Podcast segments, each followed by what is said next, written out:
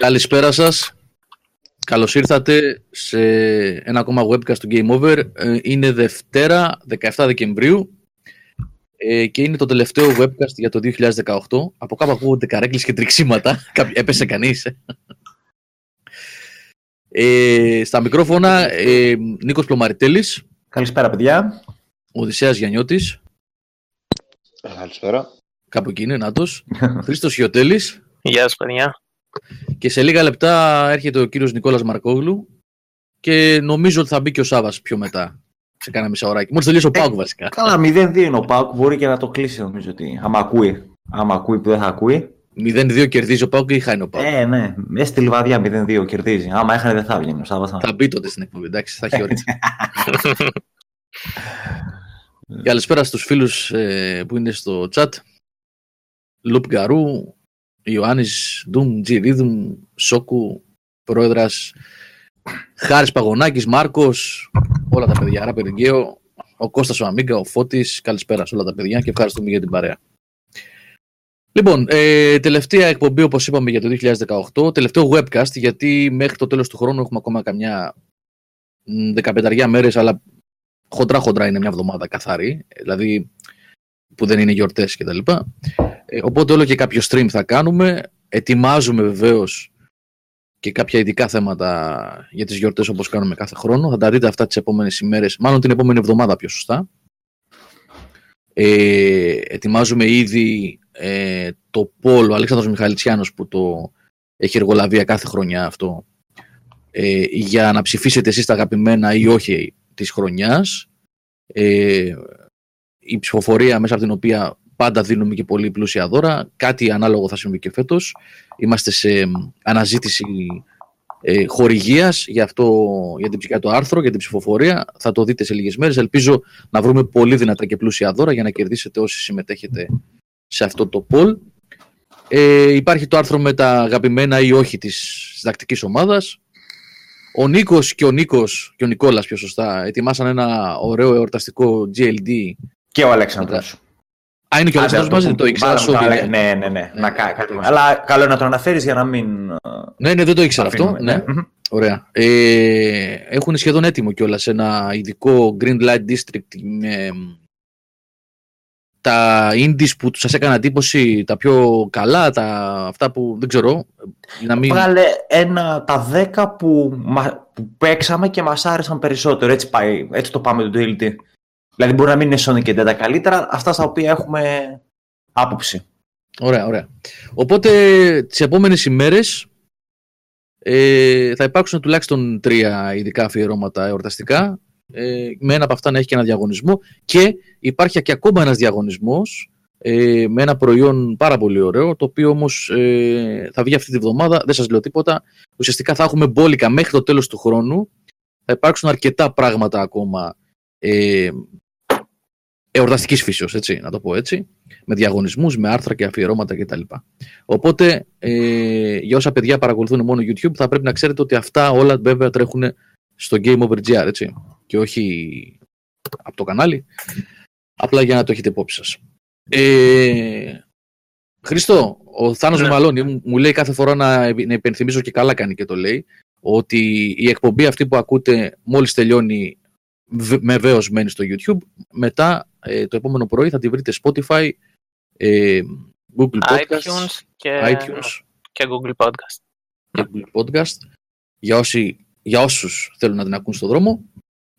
Και πάμε λοιπόν, μέχρι να τελειώσει και ο Νικόλας τις δουλειές του και να έρθει και ο Σάβας. Ε, από πού να ξεκινήσουμε παιδιά; Να, ε, τι ήθελα να πω έτσι, να κάνω μια μικρή παρενθεσούλα έτσι. Ε, το Σαββατοκύριακο το πέρασα, είδα, είδα πολύ YouTube ε, από YouTubers σχολιαστές που σχολιάζουν τα θέματα της βιομηχανίας mm, κλπ. κλπ. Ναι, ναι, ναι.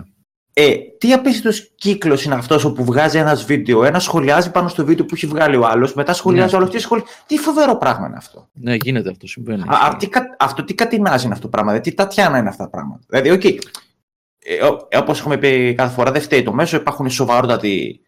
Ε, με, με καλές πληροφορίες από insiders κλπ. Μαθαίνεις πράγματα. Δεν, μην πάει ότι κάνουμε επίθεση στο μέσο, έτσι. Όχι, έχει φοβερά κανάλια. Κανάλια έχει φοβερά, φοβερά και, πράγματα, και, ναι, και, και, ρε παιδί μου, έχω ακούσει και μια άλλη που ανοίγει το μυαλό σου πιο πολύ γι' αυτό είναι. Γι' αυτό κοιτάς κάτι τέτοιο, έτσι. Μήπως υπάρχει κάποια οπτική που δεν είδες, που σίγουρα υπάρχει. Ε, αλλά τι πράγμα είναι αυτό, γιατί πώς, Όχι, πώς- λίγο ξέρεις τι γίνεται. Πώς Νομίζω ότι συντηρούνται συμβαίνει. κανάλια από αυτό το πράγμα; Παιδιά, συγγνώμη, Ναι, ρε, είναι, εσύ. λίγο, είναι λίγο βραχνή η φωνή μου. Είμαι κομμάριστο γι' αυτό. Δεν πειράζει. Πάντα η Πάμε φωνή και σου είναι ξέρω. ωραία. Ακόμα και βραχνή. Ευχαριστώ. Θα, σου- ευχαριστώ. θα σε έλεγα κάτι που αρχίζει από κάπου και τελειώνει σε ροήτα, αλλά δεν το λέω. Αυτό που λες με, το, με τα κανάλια, ε, όχι ρε Τόνι Μοντ. Εντάξει, είπαμε. Game over GR. Ε, Ίσα ίσα. όχι, Εμείς- όχι, όχι. εμείς Είμαστε όχι. και πολύ αδύναμοι στο YouTube. Ε, Ντάς, νομίζω- νομίζω... Να το ξεκαθαρίσω, συγγνώμη, να το ξεκαθαρίσω, όχι ελληνικά κανάλια, δεν... καθαρά για ξένα, έτσι. Δεν θα... Δηλαδή...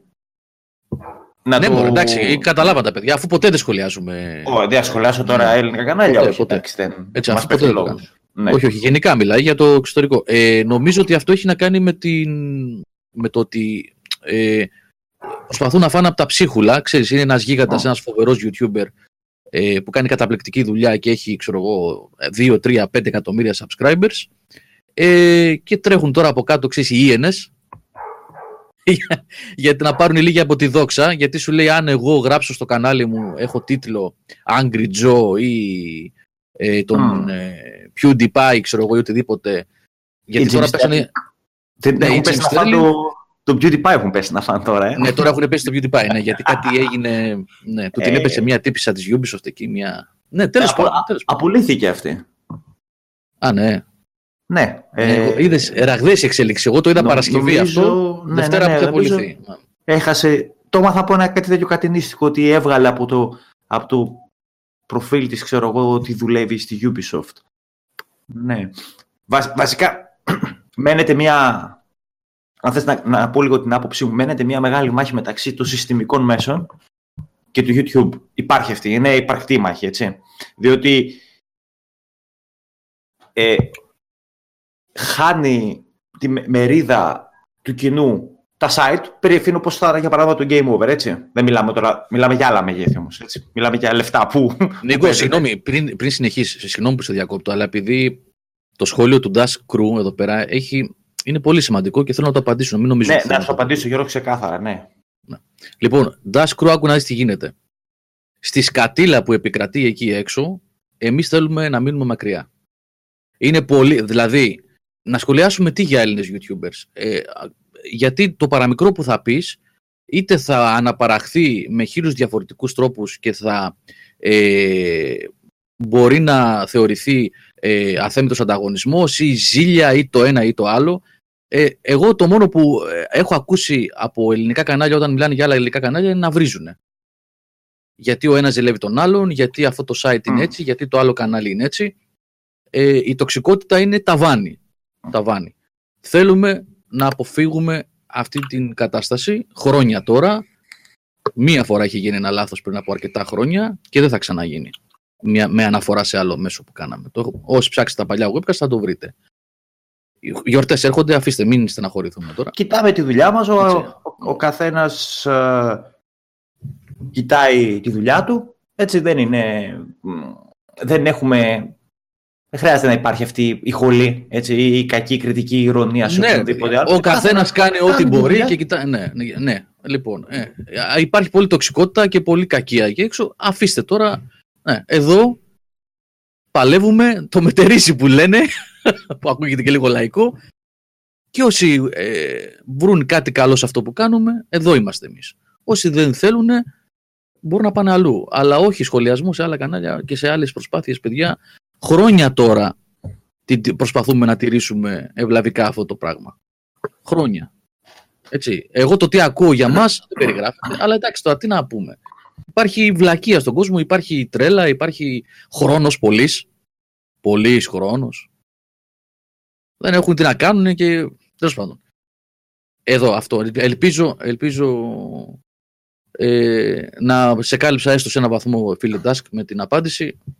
Αυτό. Δεν είναι, δεν είναι να μαζεύουμε τα λόγια μας. Είναι ότι μπαίνει σε ένα, σε ένα κικαιώνα και σε ένα φαύλο κύκλο.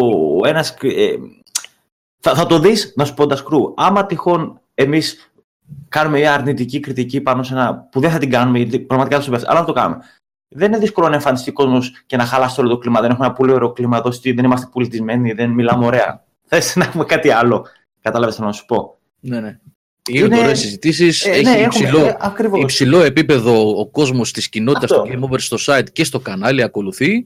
Συμπεριφοράς ε, έτσι ο ένας προς τον ναι, άλλον. είσαι- Υπάρχει αυτό. μπράβο, ένα- Ναι, ακριβώς. πολιτισμένα Είναι- πράγματα που για είναι μένα, αυτό. παιδιά, σπανίζουν στο YouTube και στο ίντερνετ γενικότερα το σημερινό. Ο πολιτισμένος λόγος και η συμπεριφορά η καλή μεταξύ των ομιλητών πίσω από τα μικρόφωνα και μεταξύ των χρηστών ε, που είτε διαβάζουν, είτε βλέπουν, είτε ακούν και συζητούν στα chats.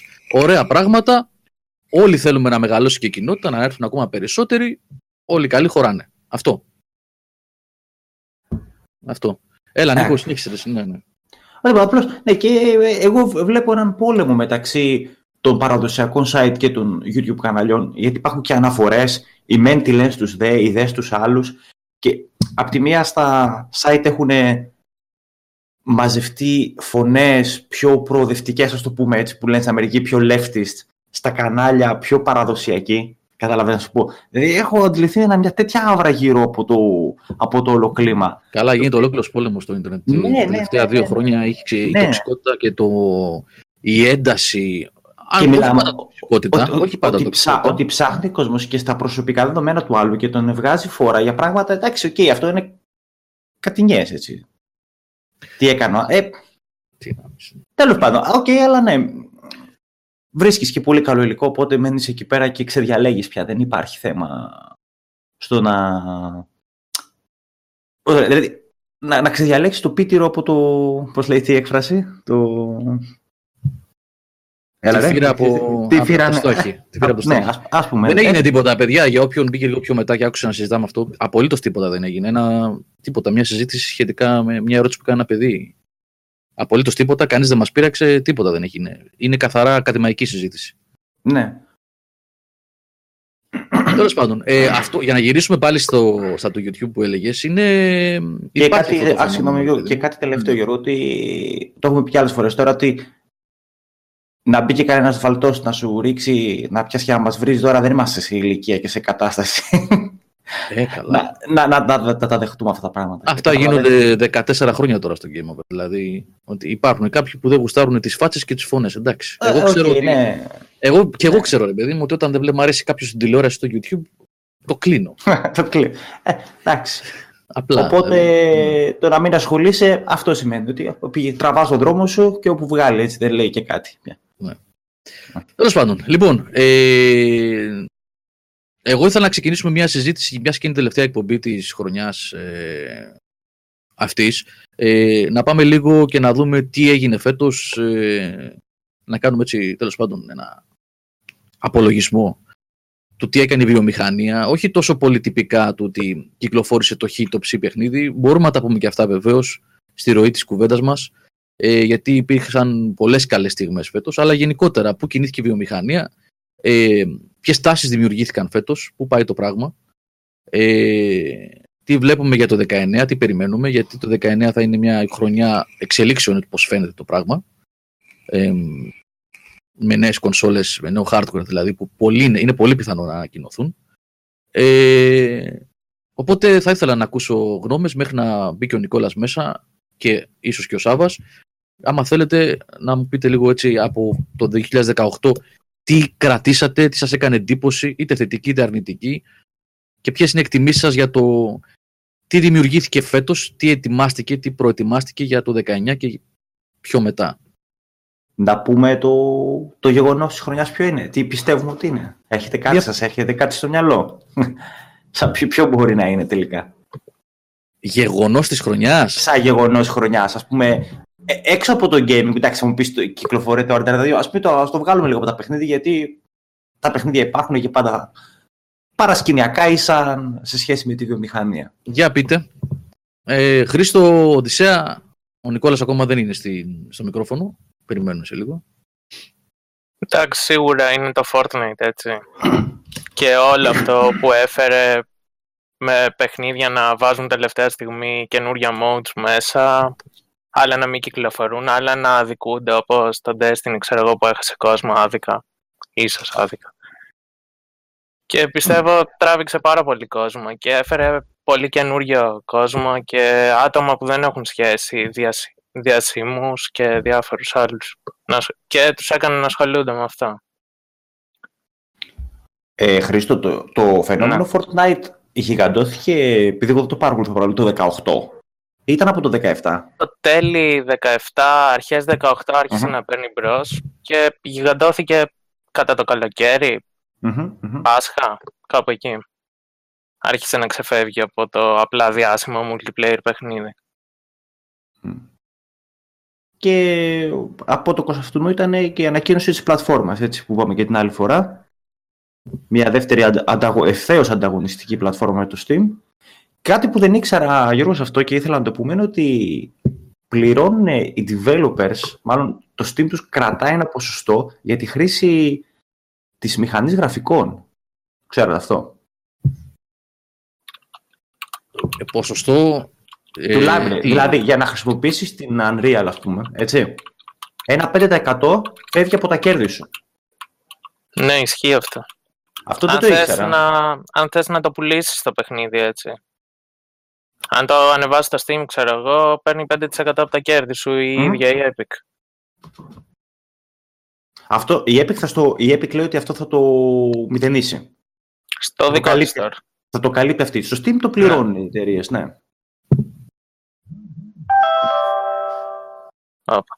Ωραίο. Ε, από πού ήταν, από την Epic ήταν αυτό; Ε, Ναι, ναι. Το μήνυμα. Πρέπει να σταματήσουμε να λέμε για, το, για την Epic, παιδιά. Αυτά τις, αυτές τις πωλήσεις πρέπει να κάνω αύριο το πρωί και πρέπει να έχω στο μυαλό μου. Σε χέτες.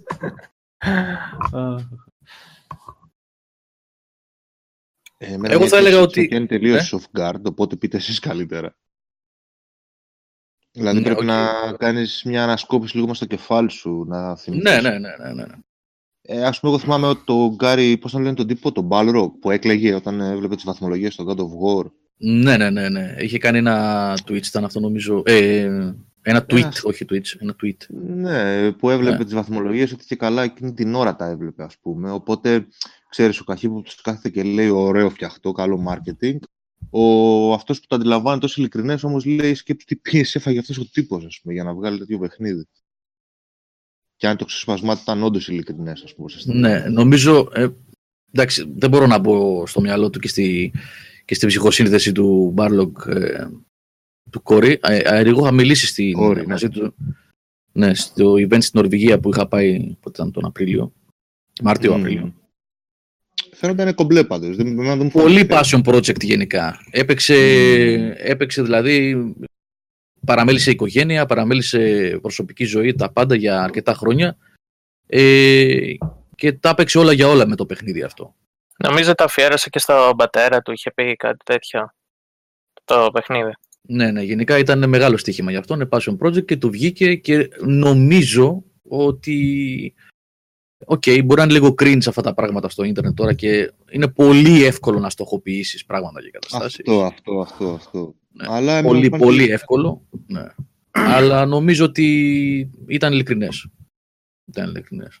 Δηλαδή και Ε, σκέψου τι παιχνίδι έφτιαξε, ας πούμε, πόσα χρόνια του πήρε και σε τι αγορά το κυκλοφόρησε, ας πούμε. Με τα Fortnite που λέγατε πριν και τέτοιο. εκεί, εκεί ήθελα να κάνω Οδυσσέα μια παρένθεση ότι αυτό το gaming που κατά βάση αρέσει σε εμάς λίγο τους πιο μεγάλους και θα γκρινιάξεις τώρα ο Θάνος πάλι, αλλά δεν πειράζει. Τέλος πάντων, ε, έδειξε τα δόντια του στο τέλος της χρονιάς, διότι... Εγώ του είπα να βγει, για να μην παρεξηγηθούμε, του είπα να βγει, να μιλήσει. Να δει, δηλαδή, ό,τι θέλει, σιγά, δεν, δεν υπάρχει... Είναι, είναι, και είναι και ο Χρήστος εδώ που είναι ένα παιδί της πιο νέας γενιάς και μπορεί να έχει άλλη άποψη. Οπότε μπορεί και ο Χρήστος να πει. Ναι. Ο- Όχι, για να μην φανεί ότι λέμε μόνο τη μία πλευρά, ρε παιδί μου. Ότι ο Οδυσσέα Α, yes, yes, μπορεί, μπο- μπο- μπορεί να ήταν λίγες οι κυκλοφορίες, αλλά αυτές οι τρεις κυκλοφορίες και αυ- αναφέρομαι στη- στο Spider-Man, στο RDR2 και στο God of God of War, σπάσανε το ένα ρεκόρ μετά τα άλλα, έτσι, στις πωλήσεις Αχα. και δείχνουν ότι- ότι υπάρχει ζωή. Ε, αντίθετα, οι εταιρείες οι οποίες το αγνόησαν αυτό, λέγε με EA, λέγε με Blizzard, λέγε με Bethesda, Zenimax, ξέρω εγώ, οτιδήποτε τέτοιο, φάγαν τα μούτρα τους. Δεν είναι ότι ε, ε, υπήρξε μια τέτοια προς το τελευταίο τέταρτο της χρονιάς, μια τέτοια κίνηση προς το παραδοσιακό, ας το πούμε, gaming. Και ότι όταν το αγνοείς αυτό, ότι ο, ο πυρήνας σου το θέλει αυτό, το απαιτεί, είναι μέρος της gaming κουλτούρας αυτό, και δεν μπορείς να το αγνοείς. Όπως το κάνει ξετσίποτα η EA, ας πούμε. Η EA το κάνει πρώτη από όλους, άστα που τρώει όλο το ξύλο αυτή. Εντάξει, ε...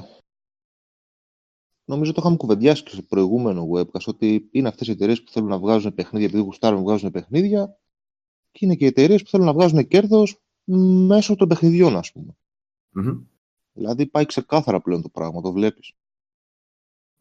Ε, Big Boss δεν ξέρω, εγώ δεν το έπαιξα το Spider-Man, οπότε δεν έχω άποψη. Λες σιγά το παιχνίδι και ε, εγώ μιλάω καθαρά με αριθμούς και, και λογιστικά, έτσι. Ότι είχαν άφησαν αποτύπωμα πολύ έντονα φέτος. Αυτό, αυτό εκεί θέλω να καταλήξω. Δεν, δεν με απασχολεί αν είναι καλά ή κακά τα παιχνίδια τη δεδομένη στιγμή. Α, το Detroit. Δεν ξέρω και το Detroit. Τώρα τι να σου πω. Έπιασε 2 εκατομμύρια πωλήσεις. 2 εκατομμύρια, έτσι. OK. Okay. Ε, τώρα εμένα μου έρχονται μωρέ, παιδιά, δεν ξέρεις, τα πιο πρόσφατα. Δηλαδή κάτι Blizzard, κάτι, κάτι Fallout, κάτι τέτοιο μου έρχονται στο μυαλό. Ναι, νομίζω ότι... Ναι. Ναι, φταίει το ότι είναι πιο πρόσφατα, έχει λίγο δίκιο ο Οδυσσέας. Ναι. Είναι πιο πρόσφατα και σου έρχονται στο μυαλό αμέσως. Δηλαδή Τώρα το φιάσκο τη της BlizzCon και το φιάσκο του Fallout 76. Mm.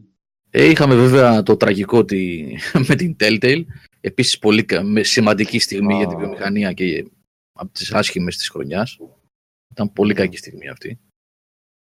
Ε, αλλά ήταν και ένα δείγμα ακόμα νομίζω το ότι οι εταιρείες δεν κλείνουν μόνο ε, τα studios δηλαδή επειδή τους παίρνει κάποιος μεγάλος publisher και τις στίβει και τις πετάει μετά σαν ε, λεμονόκουπα χρησιμοποιημένοι αλλά και γιατί αυτοί που βρίσκονται στο τιμόνι των μικρότερων αυτών εκδοτών ε, και δημιουργών ε, καμιά φορά κοιτάνε ε, πώς θα βγάλουν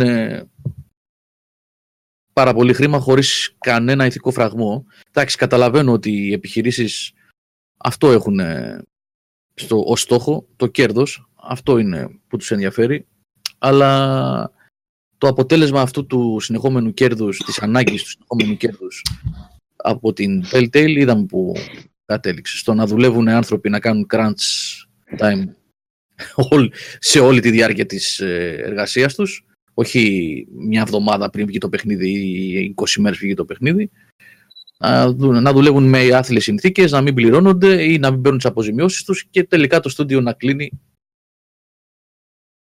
και να μένουμε ναι, με μια εταιρεία που έκανε προσπάθεια για κάτι διαφορετικό εκτός αγοράς. Τζο Κίνγκ, αυτό για το άρθρο 13 που λες, παρένθεση τώρα, επειδή το είδα το σχόλιο, ε, θέλω να είμαι απόλυτα ειλικρινής. Δεν μπορώ να εκφράσω άποψη για κάτι χωρίς να το έχω μελετήσει. Αυτό είναι πολύ σημαντικό που λες για το άρθρο 13 και τα πνευματικά δικαιώματα. Αφορά όλους μας. Όλους, όταν λέω όλους, οποιονδήποτε χρησιμοποιεί το ίντερνετ είτε το χρησιμοποιεί για να δουλέψει σε ένα site όπως εμείς, είτε το χρησιμοποιεί για να ανεβάζει στο facebook φωτογραφίες και memes.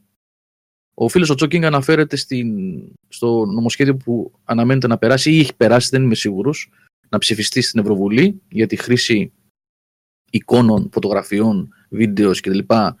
από οτιδήποτε ανήκει ως πνευματική ιδιοκτησία σε κάποιον άλλον. Για παράδειγμα, ας πούμε, το meme του Bob Σφουγγαράκη, το οποίο είναι ένα frame από ένα επεισόδιο και χρησιμοποιείται για να γράφονται διάφορες ατάκες σε διάφορα σημεία. Έτσι, για να σχολιάζει, για χιούμορ κτλ. Αυτό, έτσι όπως από ό,τι έχω ακούσει, το άρθρο 13 θα το περιορίσει ή θα το απαγορεύσει. Ε, οπότε, ναι, ναι, κάτι τέτοιο παίζει, αλλά ακριβώς όμως επειδή αυτή τη στιγμή λέω κάτι τέτοιο παίζει, ε, είναι νομίζω άκομψο να σχολιάσω κάτι το οποίο δεν το έχω μελετήσει σωστά. Πρέπει να δούμε τι ακριβώς, να το δω εγώ προσωπικά. Αν κάποιος άλλος ξέρει κάτι, πολύ ευχαρίστως να βοηθήσει τη συζήτηση. Ε, αλλά για ένα τόσο σοβαρό θέμα που αφορά πνευματικά δικαιώματα και αναμένεται να αλλάξει εν πολλής πολλά πράγματα στο ίντερνετ, ε, δεν θέλω να μιλήσω έτσι ελαφρά την καρδιά. Θέλει λίγο ψάξιμο. Ο κύριος Μαρκόγλου εδώ είναι, έρχεται σε λίγο. Έρχεται σε λίγο. Κάτι ακόμα που, για να επιστρέψουμε στο προηγούμενο, νομίζω ότι αυτή ήταν μια χρονιά που παρόλο που κυριάρχησε το Fortnite που ο Χρήστος προηγουμένως και η, η Epic δείχνει τα δόντια της και αρχίζει να μπαίνει πολύ δυνατά πλέον σε όλα τα πεδία του gaming, δηλαδή πέρα από το development και το publishing και, στη, και στο e-shop, στη διανομή, δηλαδή στη ψηφιακή διανομή, ήταν ότι ήταν μια χρονιά που μέσα στα στραβά και στις δυσκολίες και στα άσχημα ε, είχαμε πολλά καλά παιχνίδια. Είχαμε πολλά καλά παιχνίδια από πολλές κατηγορίες και από πολλές, ε, πώς θα το πω, ε, φάρμες. Δηλαδή είχαμε πολύ καλά indies. Αυτά βέβαια είναι καλύτερα να μιλήσει ο Νικόλας για αυτά τα πράγματα που τα έχει, έχει δει πάρα πολλά από αυτά και μπορεί να σχολιάσει. Και είχαμε και πολύ, πολύ καλές μεγάλες ε, κυκλοφορίες είτε σε multiplayer είτε σε single player. Δηλαδή την ίδια χρονιά δεν είναι λίγο να πεις ότι κυκλοφόρησε το God of War, το Spider-Man, το Red Dead Redemption 2, το Super Smash Bros. Ultimate, το Assassin's Creed Odyssey, ε, το Shadow of the Colossus Remake που ήταν η αρχή της χρονιάς, το Forza Motorsport 4. Ήταν, ήταν πολύ παραγωγική αυτή. Ναι, όμως κάποια από αυτά πάτασαν έτσι σε πωλήσεις. Ας πούμε το Hitman, το Shadow of the Tomb Raider, το Darksiders. Ναι, έχεις δίκιο Χριστό. Είναι αλήθεια. Ότι δηλαδή πέρα από το ναι. Red Dead και το God of War, το Detroit, το Spider-Man και το Smash, δεν ξέρω κατά πόσο τα άλλα πούλησαν και θα είναι ικανοποιημένοι. γιατί νομίζω ότι είμαι σε μια φάση ντεζαβού τώρα και σχεδόν κάθε χρόνο συζητάμε το ίδιο πράγμα. ότι ναι, με βγαίνουν καλά παιχνίδια που δεν πουλάνε, αλλά να, ορίστε, ξαναβγαίνουν και του χρόνου. ναι, ναι. Έτσι. Δηλαδή, εντάξει, παραγωγική είναι. Ποια χρονιά δεν ήταν παραγωγική, ας πούμε. Δηλαδή, πότε δεν παίξαμε κάτι καλό. Όχι, όχι. Κάτι καλό, ένα ή δύο ή πέντε παιχνίδια κάθε χρονιά υπάρχουν. Απλά νομίζω ότι αυτοί. Ε, κάθε χρόνο. 20, 30. Ναι. Ίσως και αυτό είναι, είναι το πρόβλημα. Ναι. Στην ποσότητα που βγαίνει, προφανώς η σαβούρα θα επικράτει της ποιότητας. Δηλαδή, πού, πού ισχύει κάτι διαφορετικό. OK. Okay. Ναι, ναι, ναι. Για μένα δεν μου κάνει καθόλου εντύπωση. Δηλαδή, ίσα ίσα που ήταν μια καλή χρονιά και φέτος. Εγώ έπαιξα πολύ καλά παιχνίδια, ας πούμε. Ναι, ναι, ήταν καλή χρονιά. Ήταν καλή χρονιά. Σαν παραγωγή και δηλαδή. Το 19 στους ίδιους ρυθμούς να συνεχίσει. Ας πούμε. Δηλαδή, βάσει αυτό που ξέρουμε, έτσι. Ναι, ναι, ναι. Εντάξει, υπάρχει πάντα αυτή τη διάχυτη ατμόσφαιρα περί game as a service κτλ. αλλά ωραία, και τι να κάνουμε τώρα. Όχι, κοίταξε, Οδυσσέα, ε, αν, αν ε, η βιομηχανία αντέξει και δεν στραφεί ολοκληρωτικά ε, προς εκεί που της μυρίζει πολύ χρήμα, δηλαδή αν συνεχίζει να μας δίνει ε, κάθε είδους παιχνίδι, δεν, δηλαδή, όταν μπορεί να συντηρήσει η βιομηχανία ταυτόχρονα και ένα Destiny 2 και ένα Fortnite και ένα PUBG, αλλά και ένα God of War και ένα RDR2 και ένα ναι. Spider-Man και ένα... Ναι, δεν υπάρχει κανένα πρόβλλημα. Δεν υπάρχει Μα κανένα γιατί πρόβλημα. να κάνει το αντίθετο, δηλαδή πώς θα βγει Sony να ανακοινώσει, ας πούμε, ε, PlayStation 5 και να πει τι, ότι ξέρετε παιδιά, τα στούντιό μας πλέον δεν θα βγάζουν τις αποκλειστικότητες που βγάζουν, δεν θα βγάζουν τα single player παιχνίδια που βγάζουν, θα βγάζουν τύπου Fortnite. Ναι, το πρόβλημα δεν είναι η Sony όμως και η Microsoft. Αν θεωρήσουμε ότι και η Microsoft έτσι όπως εφοδιάζεται με studios και προετοιμάζεται για την επόμενη γενιά, ότι θα έχει και αυτή δυνατά exclusive, τουλάχιστον αυτό διαφαίνεται από τις κινήσεις της. Ε, το πρόβλημα δεν είναι οι platform holders. Οι platform holders ποτέ δεν εγκατέλειψαν με την εξαίρεση της Microsoft τα τελευταία δύο χρόνια που όμως προσπαθεί να το διορθώσει πλέον. Έτσι. Ποτέ δεν εγκατέλειψαν ε, τις πλατφόρμες τους γιατί ουσιαστικά με το καλό προϊόν το first party, με το God of War, με το Mario Kart ή με το Zelda ή με το Gears, έτσι, πουλάς και κονσόλα. Είναι ουσιαστικά ε, το δέλεαρ για να αγοράσεις το μηχάνημα του καθενός. Το πρόβλημα λοιπόν δεν είναι αν η Microsoft θα βγάλει exclusives, που πιστεύω ότι θα βγάλει και καλά exclusives για το επόμενο Xbox ή η Sony ή Nintendo.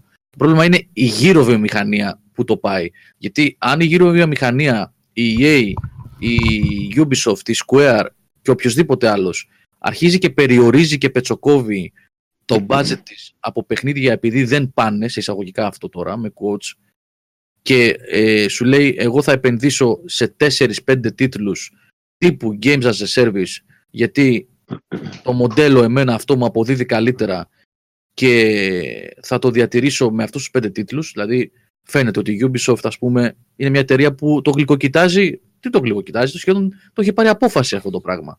Ότι εγώ θα δίνω 3, 4, 5, 6 τίτλους το, το χρόνο που θα είναι στη λογική αυτή. Ε, κάποιοι τίτλοι μπορεί να είναι καλοί, κάποιοι μπορεί να μην είναι. Αυτό δεν έχει καμία σημασία. Μιλάω για τη λογική από το μοντέλο, Οδυσσέα, έτσι, το μοντέλο. Όχι, καταλαβαίνω πολύ τι λες, Γιώργο. Όταν κάνει το άρθρο για τις στα υπηρεσιοπέχνητα και έκατσα και έψαξα ας πούμε, το τι συμβαίνει γύρω-γύρω, ε, θα γράψει και στο άρθρο ας πούμε, ότι όλοι οι μεγαλοηθήνοντες των εταιριών για τους οποίους κάνουμε λόγο τώρα, εκεί θέλουν να κινηθούν. Δηλαδή δεν είναι κάτι άγνωστο στα εμάς αυτό. Ε, και η EA και η Ubisoft και η Square και η Capcom ενδεχομένως, δεν θυμάμαι ποιες άλλες εταιρείες. Αυτός συμβαίνει. Αυτός που θέλουμε να υπηρετήσουμε. Δηλαδή, Κύριο... κάνει εντύπωση. Όπα, σε χάνουμε τη λίγο. Όπα, sorry. Ναι. Έλα. Ναι. Όχι αυτό. Απλώς ότι όσο. Ειδικά οι εταιρείες που είναι ανοιχτές στο κοινό, όπως η EA για παράδειγμα, έτσι. Να, ε, και έχει επενδυτές εξωτερικούς. Δεν θα. Mm-hmm. Δεν τους, αυτοί είναι πραγματικά. Κοιτάνε αριθμούς. Δεν τους νοιάζει. Ενώ μου φαίνεται η ZenMax δεν είναι έτσι. Έχω την εντύπωση ότι είναι private, όπως και η Valve. Ε, έχω αυτή την εντύπωση τώρα. Δεν έχει σχέση η Valve με την. Δεν είναι publisher, αλλά ok. Okay, έχουν μια διαφορά στο πώς είναι διαρθρωμένες οι, οι εταιρείες, Ε, θα κοιτάξουν εκεί που βγαίνει το περισσότερο χρήμα και δεν στιγμή έχουν βρει ότι αυτό το μοντέλο τους εξυπηρετεί. Γι' αυτό και πολλές φορές κάνω εγώ την ερώτηση, τα παιχνίδια που πουλάνε 2 εκατομμύρια είναι αποτυχημένα ή δεν είναι αρκετά επιτυχημένα; Εκείνο είναι το θέμα. Δεν, δεν το κατάλαβα το, το ερώτημα γιατί πετάχτηκε εμβόλυμο ο Χρήστος εδώ πέρα με ένα link.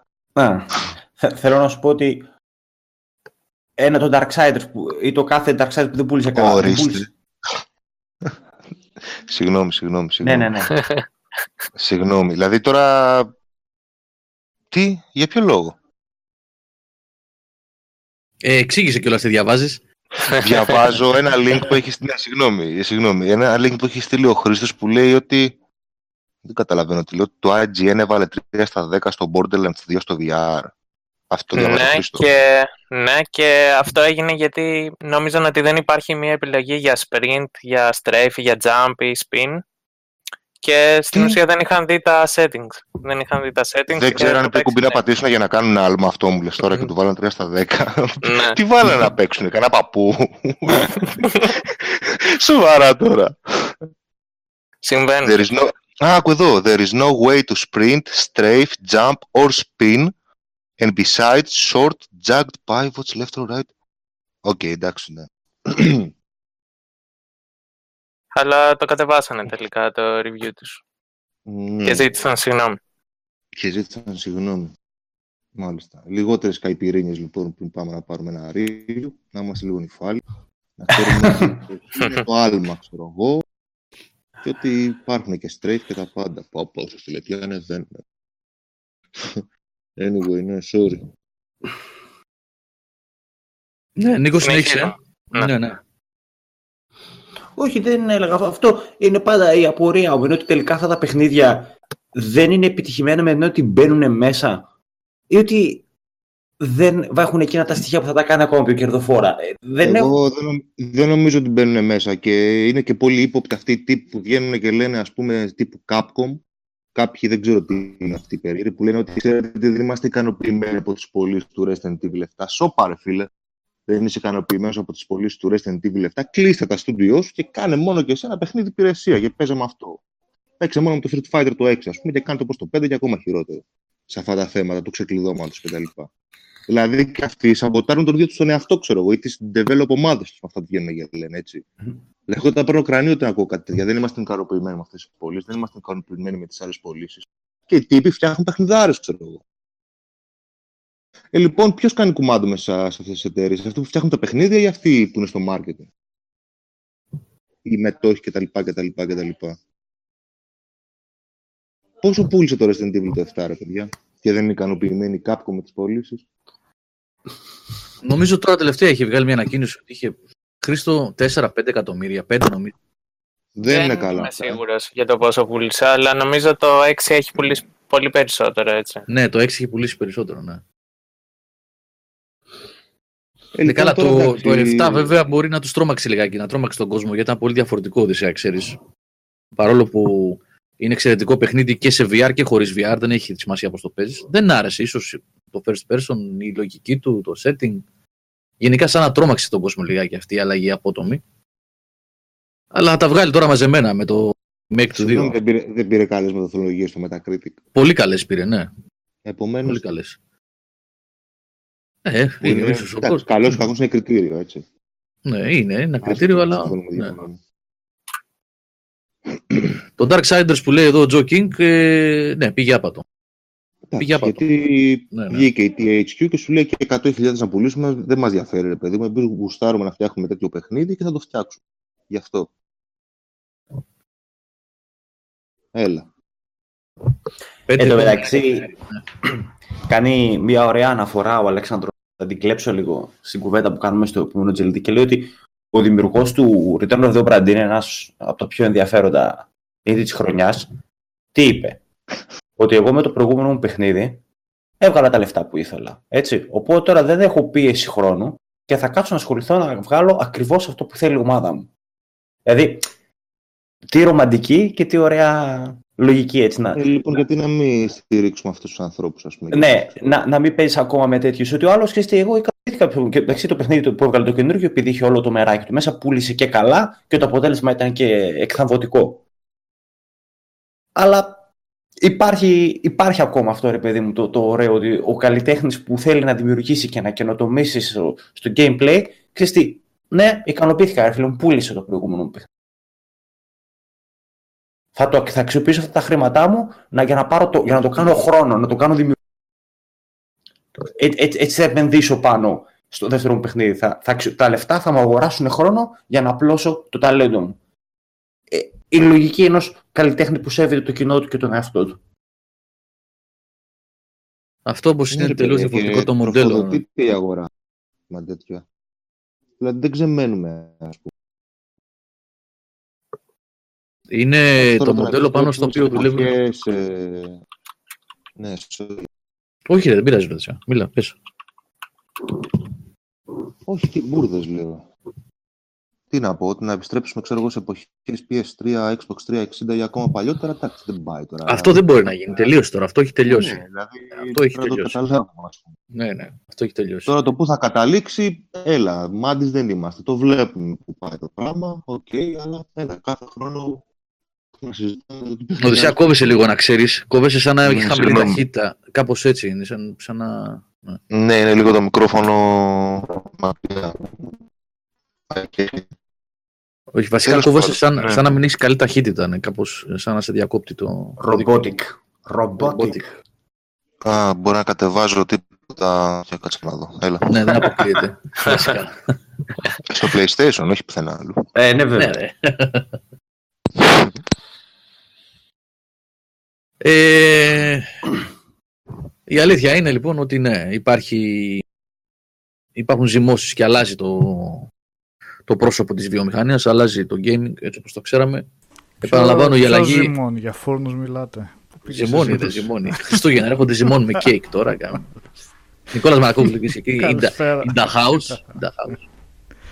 Καλησπέρα, Νικόλα. και από- Καλησπέρα. Και από εδώ στον αέρα. Και συζητάμε τις πιο σημαντικές στιγμές της χρονιάς πάνω κάτω, έτσι και η κουβέντα επεκτείνεται γενικώς. Όχι, σας ακούω τό- τόση ώρα. Α. Απλά πήρα πάσα από το ζύμωμα για να μπω μέσα με, με, με ψαγμένο αστιάκι. Και, ναι, Α, κατάλαβες. τώρα κατάλαβα, ναι. Ε, Για σένα τι Ε, ήταν αυτό που σου μείνε κάτω, το είπε και τον Νίκο, άμα έχει κάτι, αν έχει κατασταλάξει σαν την πιο σημαντική στιγμή της χρονιάς, ας πούμε, ή τάση, οτιδήποτε τέτοιο. Πού είδες; μισό λεπτό. Συνεχίστε εσείς και Τι επιστρέφω. είναι αυτή, την μπα- μπασίνα με νερό είναι αυτή; Από τα Είναι μπάνια το- βγαίνει ρίχνει- σήμερα η ρίχνει- εκπομπή. Όχι ρε, έριχνε νερό στη λεκάνη που ζυμώνει. Α, Α, Λοιπόν, έλεγα εγώ προηγουμένως πριν μπει ο Νικόλας να ρωτήσει για το ζύμωμα ότι μ, γίνονται ζυμώσεις, έχουν γίνει ζυμώσεις μάλλον και το πρόγραμμα ήταν ε, έτοιμο εδώ και καιρό και ότι η βιομηχανία αλλάζει πρόσωπο. Ε, το θέμα είναι πρέπει να δούμε αυτό το πρόσωπο που ετοιμάζουν και τα νέα μοντέλα και τα λοιπά, πόσο θα επηρεάσουν ή όχι, έτσι, αν θα επηρεάσουν βασικά και αν θα επηρεάσουν πόσο θα επηρεάσουν ε, το μέσο γενικότερα.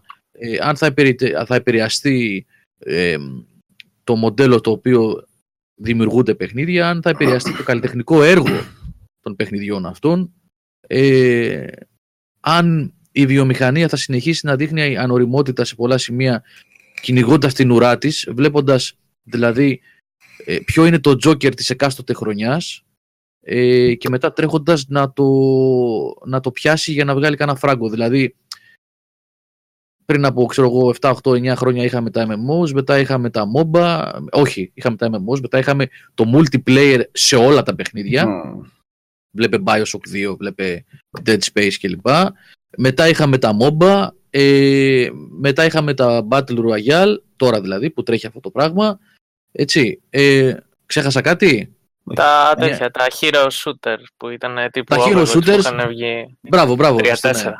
Ναι, ναι, τα Hero Shooters. Ε, να δούμε τι, ποιο θα είναι το επόμενο trend του χρόνου και η φοβερά όρημη βιομηχανία θα τρέχει μετά, ειδικά κάτι μεγάλα κεφάλια που είναι πίσω από την Activision και την EA, που πάνε και κολλάνε.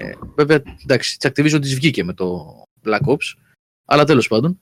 Ε, για να εκμεταλλευτούν δηλαδή την τάση. Σου λέει, τι παίζει τώρα ο κόσμος, Battle Royale. Δώσε λοιπόν στο Battlefield 5 να πουλήσουμε και ένα παιχνίδι 60 ευρώ, το οποίο είναι μισό, γιατί το Battlefield βγήκε χωρίς το Battle Royale, βγήκε χωρίς κάποια κεφάλαια του campaign, νομίζω κάτι τέτοιο.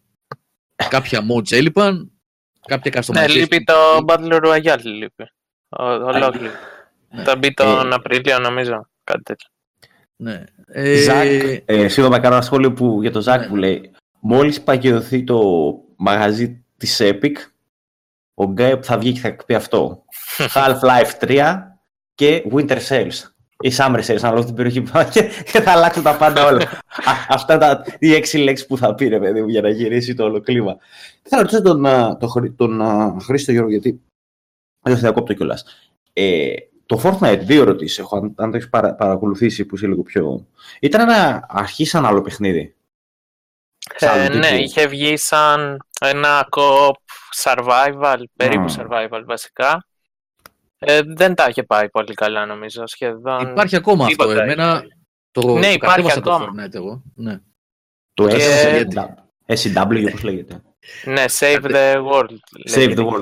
Ναι, STW, STW, ναι. Ωραία. Και φτιάχνεις εκεί πέρα μια βάση νομίζω και σου επιτίθενται τέρατα και ζόμπι και τέτοια. Αλλά δεν, δεν έχω παίξει ποτέ, δεν ξέρω τι γίνεται με αυτό. Θέλει πληρωμή αυτό ακόμα και σε relaxes που είναι, έτσι. Νομίζω ναι.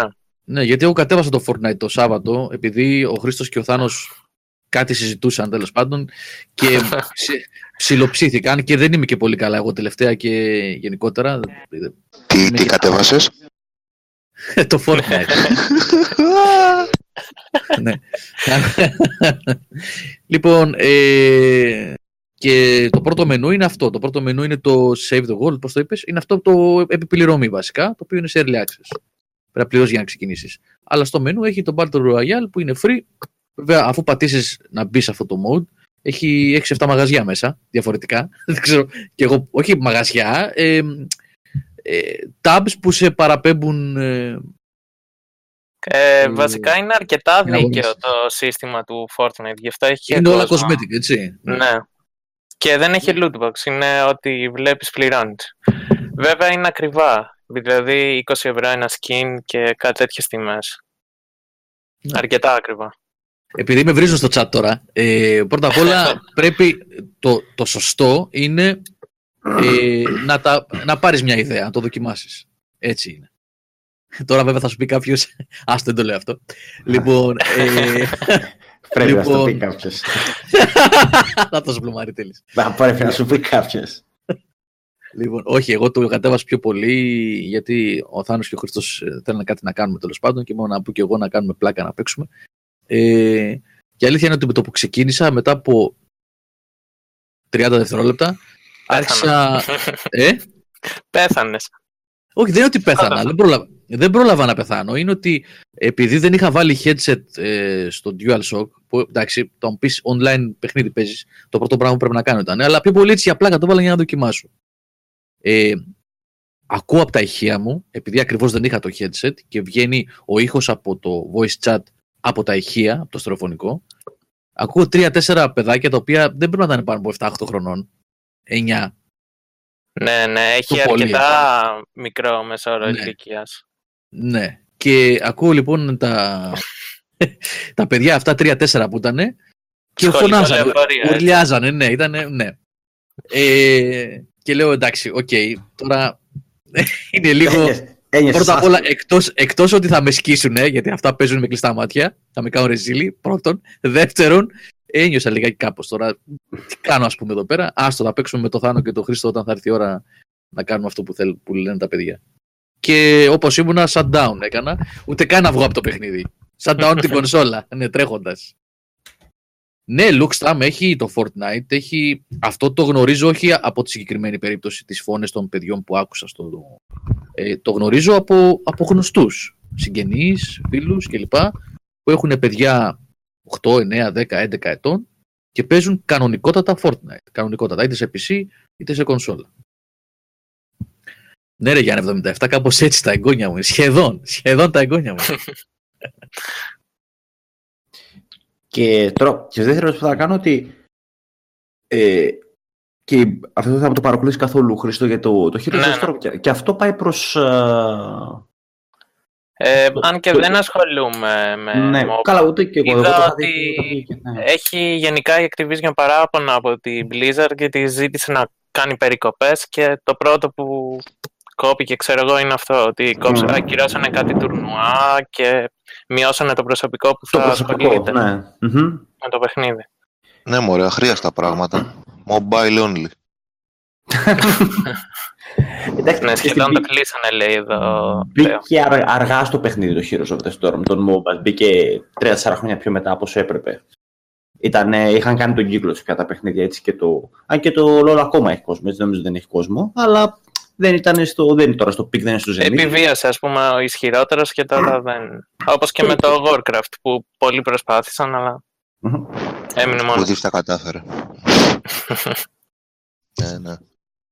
Αυτό κολλάει σε αυτό που είπα προηγουμένως για την βιομηχανία που κυνηγάει την ουρά της. Προσπαθούν όλοι να πάρουν ένα κομμάτι από την πίτα, ε, βλέποντας να σημειώνει τεράστια επιτυχία κάποιος. Το ίδιο είχε συμβεί και με την, ε, στη γενιά του PlayStation 3 360 Wii, ε, όταν η Sony και η Microsoft τρέχανε με τα motion controls ε, αργά στο πάρτι, επειδή η Μμμ. Nintendo ε, έκανε αυτό που έκανε. Έτσι. Δηλαδή, να μην, μην τα ξεχνάμε, συ- συμβαίνει εδώ και δεκακάτι χρόνια, συνέβαινε και παλιότερα βεβαίως. Ε, ναι, Δεν όχι είναι- ότι συμβαίνει τώρα Ναι. αυτό έτσι. Ναι, Και μην τρελαθούμε. 20. Ναι, και, και το Doom όταν είχε βγει, είχαμε γεμίσει κλώνους Ναι, Doom. ναι, έτσι. ναι, ναι, σιγά Οκ, μην. ναι. Αυτό δεν είναι καινοφανές για την εποχή μας.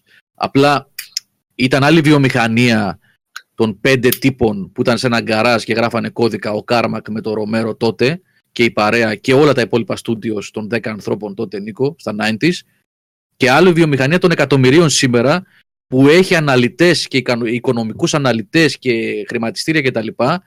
να συμπεριφέρεται με αυτόν τον ανώριμο τρόπο.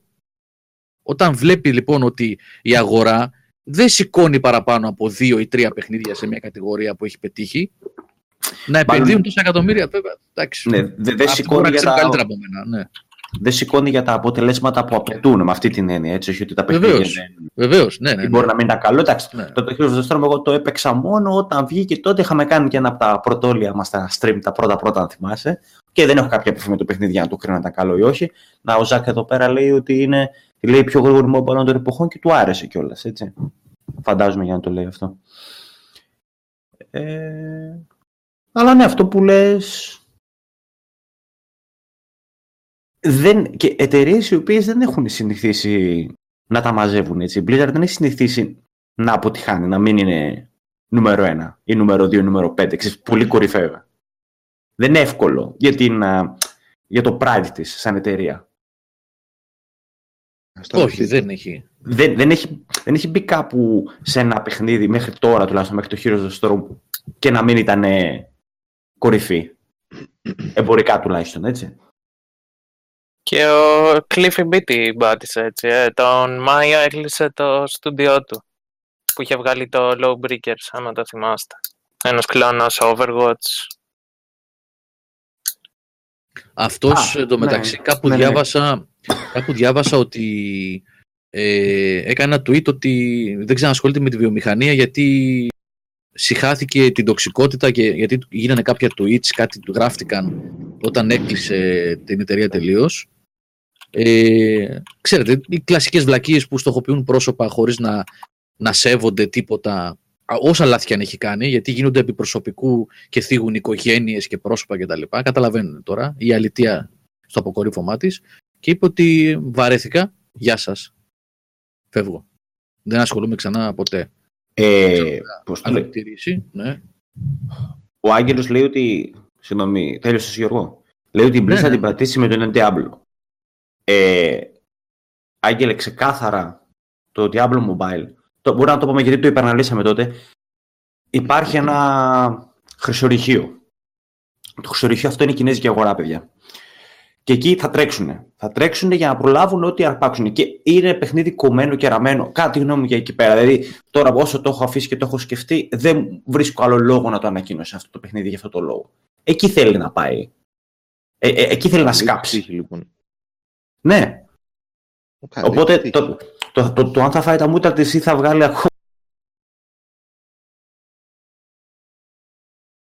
Χάθηκε ο Νίκος τώρα ή πέσαμε, γιατί δεν ξέρω και Όχι. τι γίνεται. Ε, Ο Νίκος- Ναι, ο Νίκος. Ο Νίκος πρέπει να κόπηκε. Εγώ. Α, Ναι, εγώ εντάξει, κόψα. είναι τώρα Για ακούγεται. αρκετή ώρα, ναι, ναι, ναι. Πού, πού κόπηκα, σε ποιο σημείο κόπηκα; Δέκα δευτερόλεπτα πίσω. Δεν πειράζει, μαλακίες έλεγα. Νομίζω ο Λιβάιν ή η Λεβίν, δεν ξέρω πώς προφέρεται σωστά, συγγνώμη παιδιά, ε, κάτι με mobile, mobile παιχνίδια για κινητά νομίζω είναι σε κάποιο στούντιο που έχει δημιουργήσει. Αν δεν κάνω λάθος, στο συγγνώμη αν είναι άκυρο τηλεστό αυτό που λέω, κάπου το είχε πάρει το μάτι μου αυτό. Νομίζω ότι δεν... Σοβαρά. δεν ναι, ναι, δεν ασχολείται και αυτός νομίζω. Νομίζω. κάνει εκεί; Τι να κάνει, αφού είδε και από είδε και αυτός. Είναι πολλοί που έχουν δει τη βιομηχανία να ακολουθεί άλλη ρότα και ε, δεν συγκινούνται ιδιαίτερα από τις επιλογές και φεύγουν και την κάνουν. Αρκετοί, όχι πολλοί, αλλά αρκετοί. Ναι. Α, ο, ο Nick STM λέει ότι το LoL είναι ακόμα top 2 λέει, μαζί με Fortnite. Ok, δεν έχω κάποιο στοιχείο, αλλά δεν έχω λόγο να σε συζητήσω. Δεν μου φαίνεται περίεργο αυτό. Τουλάχιστον εδώ Εδώ πέρα τα γίνονται... πιτσίρικα- τα πιτσίρικα παίζουν ακόμα σίγουρα LoL. Αυτό είναι το μόνο βέβαιο. Έχει, εδώ γίνονται πρωταθλήματα, παγκόσμια πρωταθλήματα. Ναι, εκατομμύρια γίνονται θεατές, τεράστια ναι. events για το LoL σε eSports. Με 12 εκατομμύρια νομίζω prize pool. Κάτι τέτοιο. Ε, τώρα τα δικαιώματα του Bioshock θα έχει. Ή του K. Ε, η 2K, ναι, ναι. Ναι, το και. 2K, ναι. Μμμ. Α, μήπως Το βγάλει ε, στα καραβιά. δεν έχει χάσει κόσμο το LoL, λέει ο Alex Cool. Ναι, ναι. Μμ. Ε, αυτό Οκ. που είπα προηγουμένως, ναι, αυτό που είπα προηγουμένως έχει να κάνει με, την, με τη μόδα, με την τάση. Δηλαδή, αυτός που ήταν πρώτος και δημιούργησε την τάση, εφόσον υπάρχει υποστήριξη από πίσω κτλ., δεν χάνει τον κόσμο του, όπως ήταν στην εποχή της μόδας που ήταν όλα MMO, το WoW άντεξε, όπως το LoL, όπως λέτε εσείς τώρα, γιατί εγώ το παρακολουθώ. σε όλα. Ε, ναι, τα παιδιά έτσι. Κανένα μας το παρακολουθεί από εδώ. Ναι. Ε, Και το Overwatch έχει κρατήσει ακόμα, συνεχίσει Overwatch. με το δικό του κοινό. Μμμ. Και Εγώ το στα Fortnite καλό. με το PUBG, έτσι. Μμμ. Το, το, το Overwatch σε αυτό που ήταν καλό πάντως. Είναι καλό.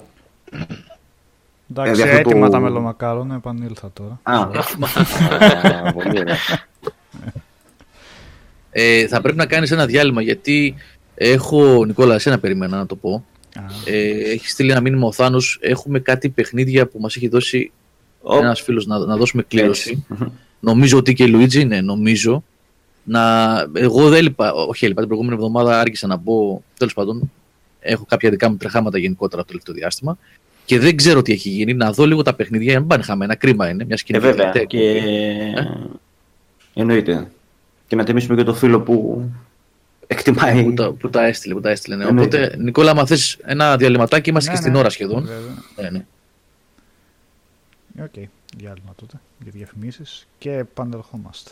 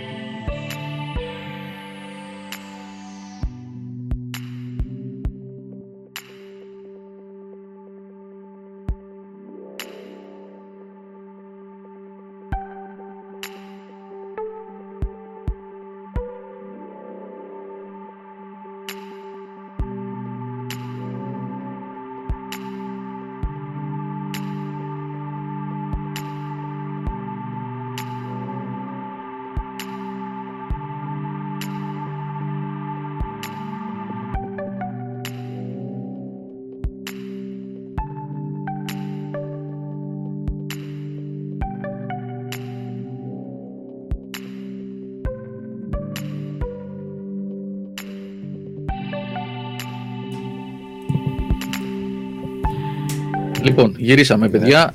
Ε, ναι, Ναι, μπράβο, σιγουριά ότι τα όντως έχω τα βγήκαν. παιχνίδια εδώ μπροστά. ναι. Ε, sorry για το απότομο διάλειμμα, αλλά μιας και είναι ευκαιρία να τα δώσουμε τα παιχνίδια, είναι η τελευταία εκπομπή, να μην χαθούν, να πιάσουν τόπο να παίξουν κάποια παιδιά μες στις γιορτές. Λοιπόν, γρήγορα, γρήγορα. Ε, ευχαριστώ πάρα πολύ το φίλο που τα έστειλε. Δεν, από ό,τι κατάλαβα, δεν θέλει να πούμε το όνομά του. Οπότε, α- αν το είπα από πριν από κεκτημένη ταχύτητα, ζητώ συγγνώμη. Λοιπόν, τα παιχνίδια που έστειλε ο φίλος ε, είναι για PC, Steam και είναι τα The Age of Decadence, Star Wars Knights of the Old Republic, Star Wars Knights of the Old Republic 2 Sith Lords, King of Fighters 13 Steam Edition και SimCity 4 Deluxe Edition. Age of Decadence 1, Knights of the Old Republic 2, Knights of the Republic 2 το τρίτο παιχνίδι, King of Fighters 13 και SimCity 4. Όσοι θέλετε παιδιά να διεκδικήσετε ένα από αυτά τα 2, 4, 5 παιχνίδια που έδε, μας έδωσε ο φίλος για να δώσουμε σήμερα στην εκπομπή κάντε ένα σχόλιο στην είδηση του webcast στο Game Over, όχι στο YouTube γιατί θα χαθεί στο chat γιατί τώρα ούτε ερωτήσεις έχουν ετοιμάσει όπως το κάναμε παλιά και σπάγαμε και πλάκα και όλα και τα λοιπά. Καταλαβαίνετε. Ένα σχολιάκι στην είδηση του Game Over ε, στο site για το webcast. Ε, να βάλω και το link. Να το βρείτε εύκολα. Ωραίος ο κύριος. Ε, γράψτε και το Έτσι. παιχνίδι που θα θέλετε να πείτε σε κλήρωση, γιατί κάποιοι μπορεί Ναι, να ναι, έχετε ναι. Α, ένα από αυτά τα μπράβο, παιχνίδια. Νικόλα. Ναι. Ναι, ένα σχόλιο γράφοντας για ποιο από τα πέντε παιχνίδια ενδιαφέρεστε. Έτσι. Και λίγο πριν κλείσουμε, θα κάνω μια γρήγορη κλήρωση, ένα randomizer να τα δώσουμε τα παιχνίδια.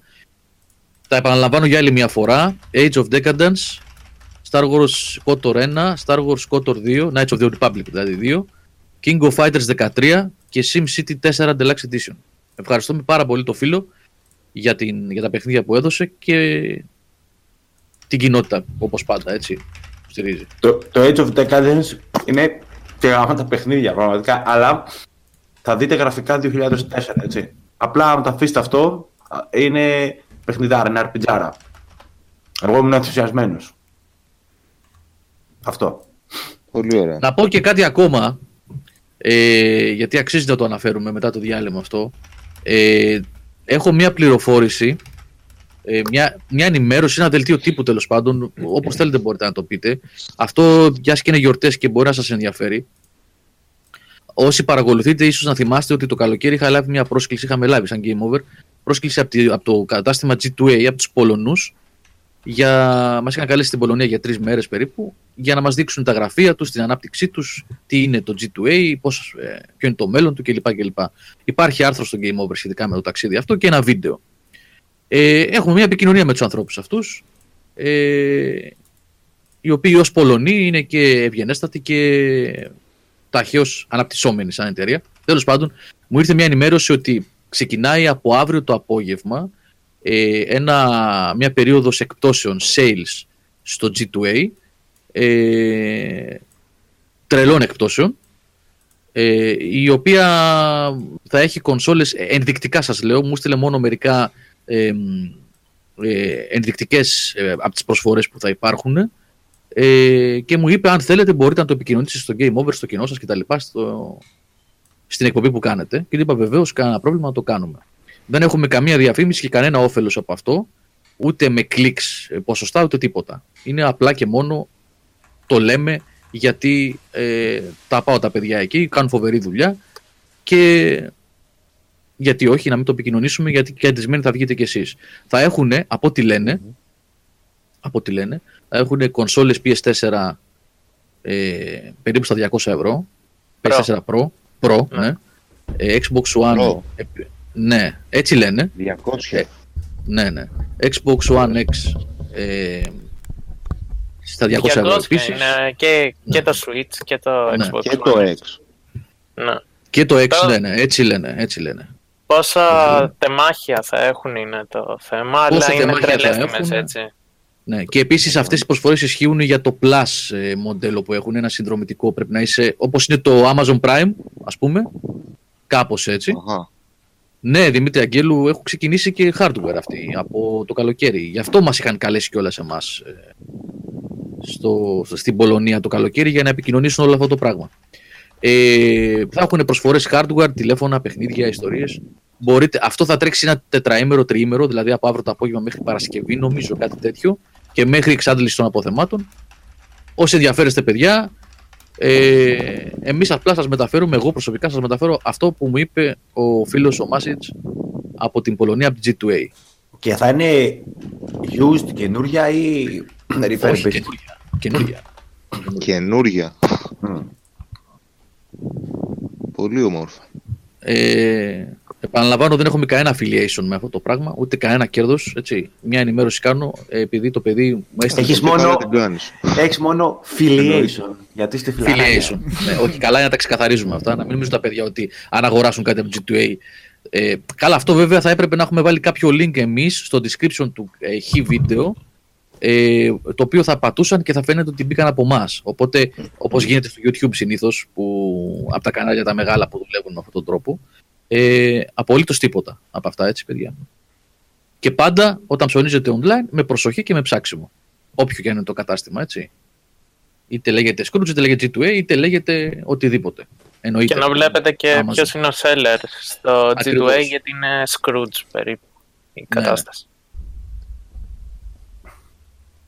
Ναι. Μμμ.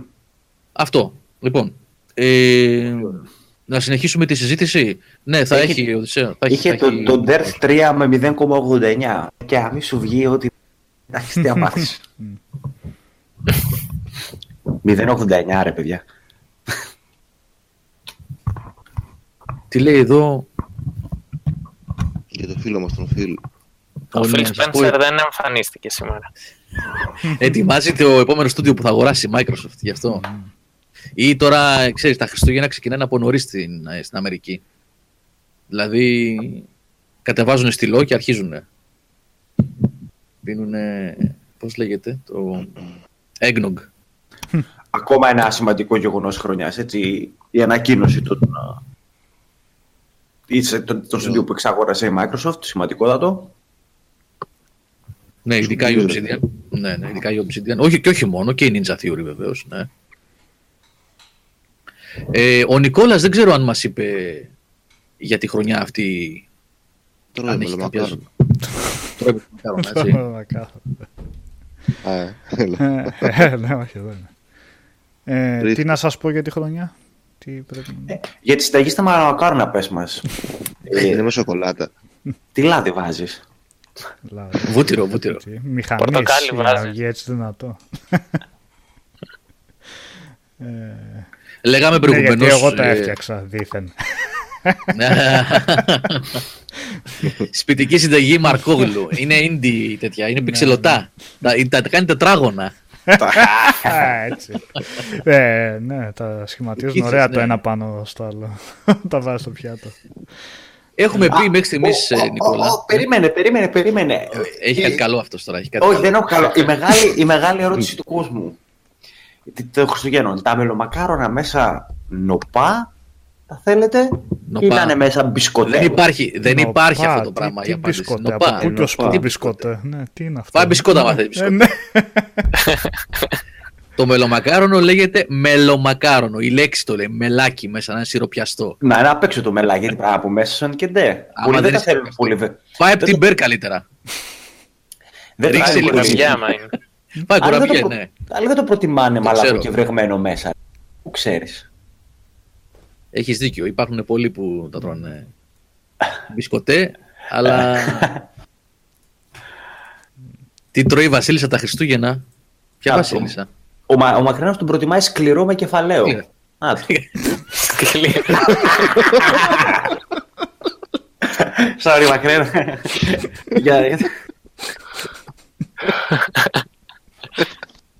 Για- για- Θεό, τα είδα και αυτά που λες ρε, εσύ. Τα είδα. Έχει γίνει καινούργια μόδα και αυτό. Καινούργια, δεν είναι καινούργια, όχι. Είναι κάμποσα χρόνια.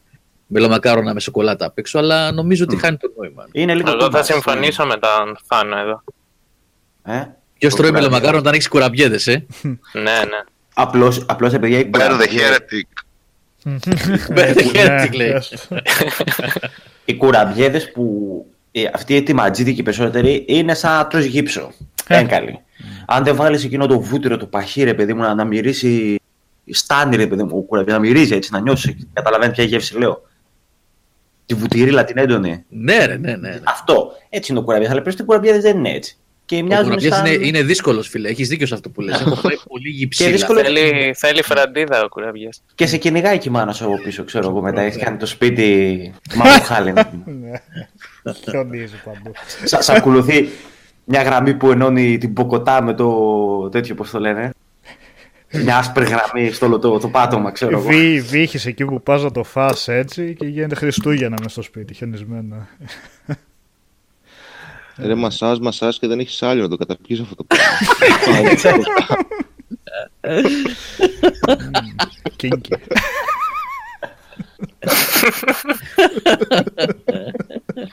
Εντάξει, εγώ ήμουν τόσο γουρούνι πιο μικρός που ο κουραμπιές όταν μείνει μέρες στο ταψί, τουλάχιστον σπιτικό, ο δικό μου, άφηνε το κρύο, βου- κρύωνε το βούτυρο κάτω και γινόταν ένα πράγμα με την άχνη.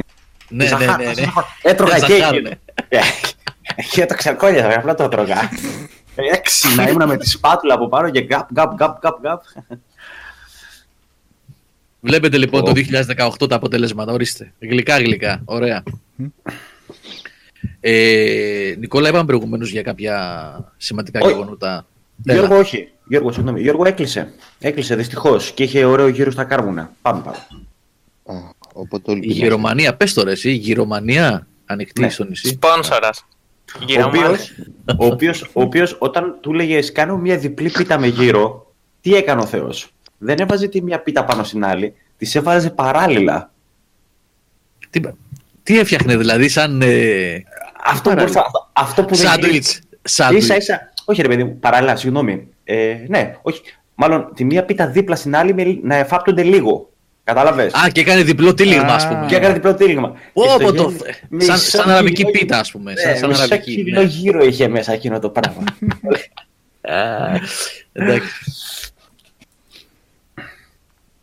Έβαλε τα μελομακάρονα Νικόλας εκεί τώρα μας τρελάνει.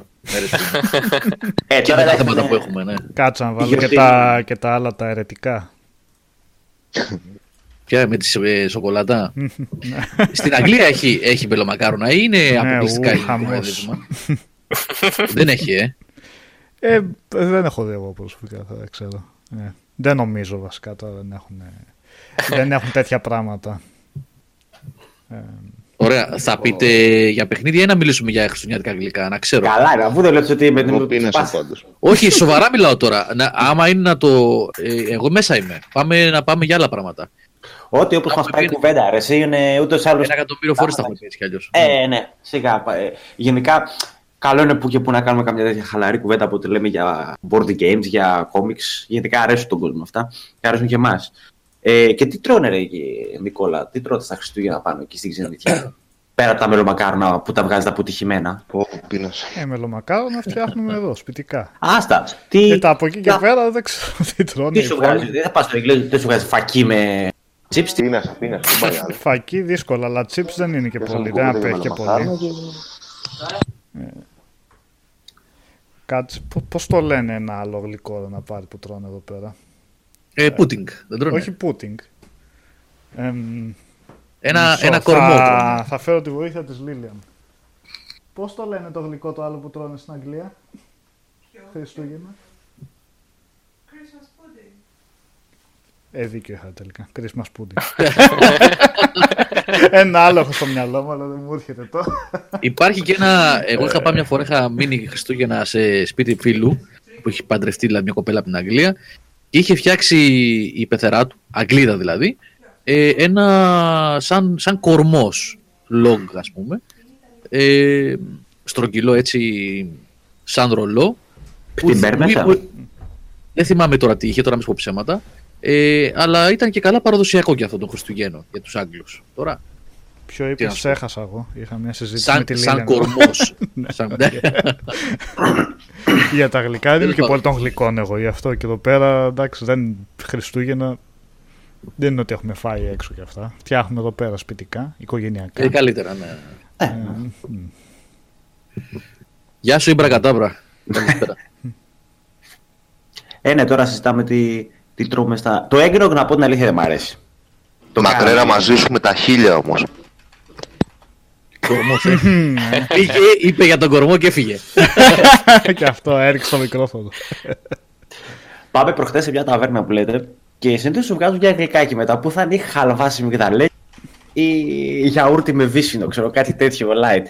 Και κατεβάζει κορμό. Ρε φίλε, δεν έχω δει γλυκό να εξαφανίζεται πιο γρήγορα από τραπέζι ταβέρνας όσο αυτό προχτές. Τι πράγμα, ο κορμός. Κορμός δεν υπάρχει. κορμός είναι. Ε, πολύ βούτυρο, αλλά ωραίος. Ε, και ποιο δεν έχει βούτυρο από αυτά; Ναι, Ρίχνεις ναι, εκεί ναι. πέρα 5 κιλά βούτυρο και.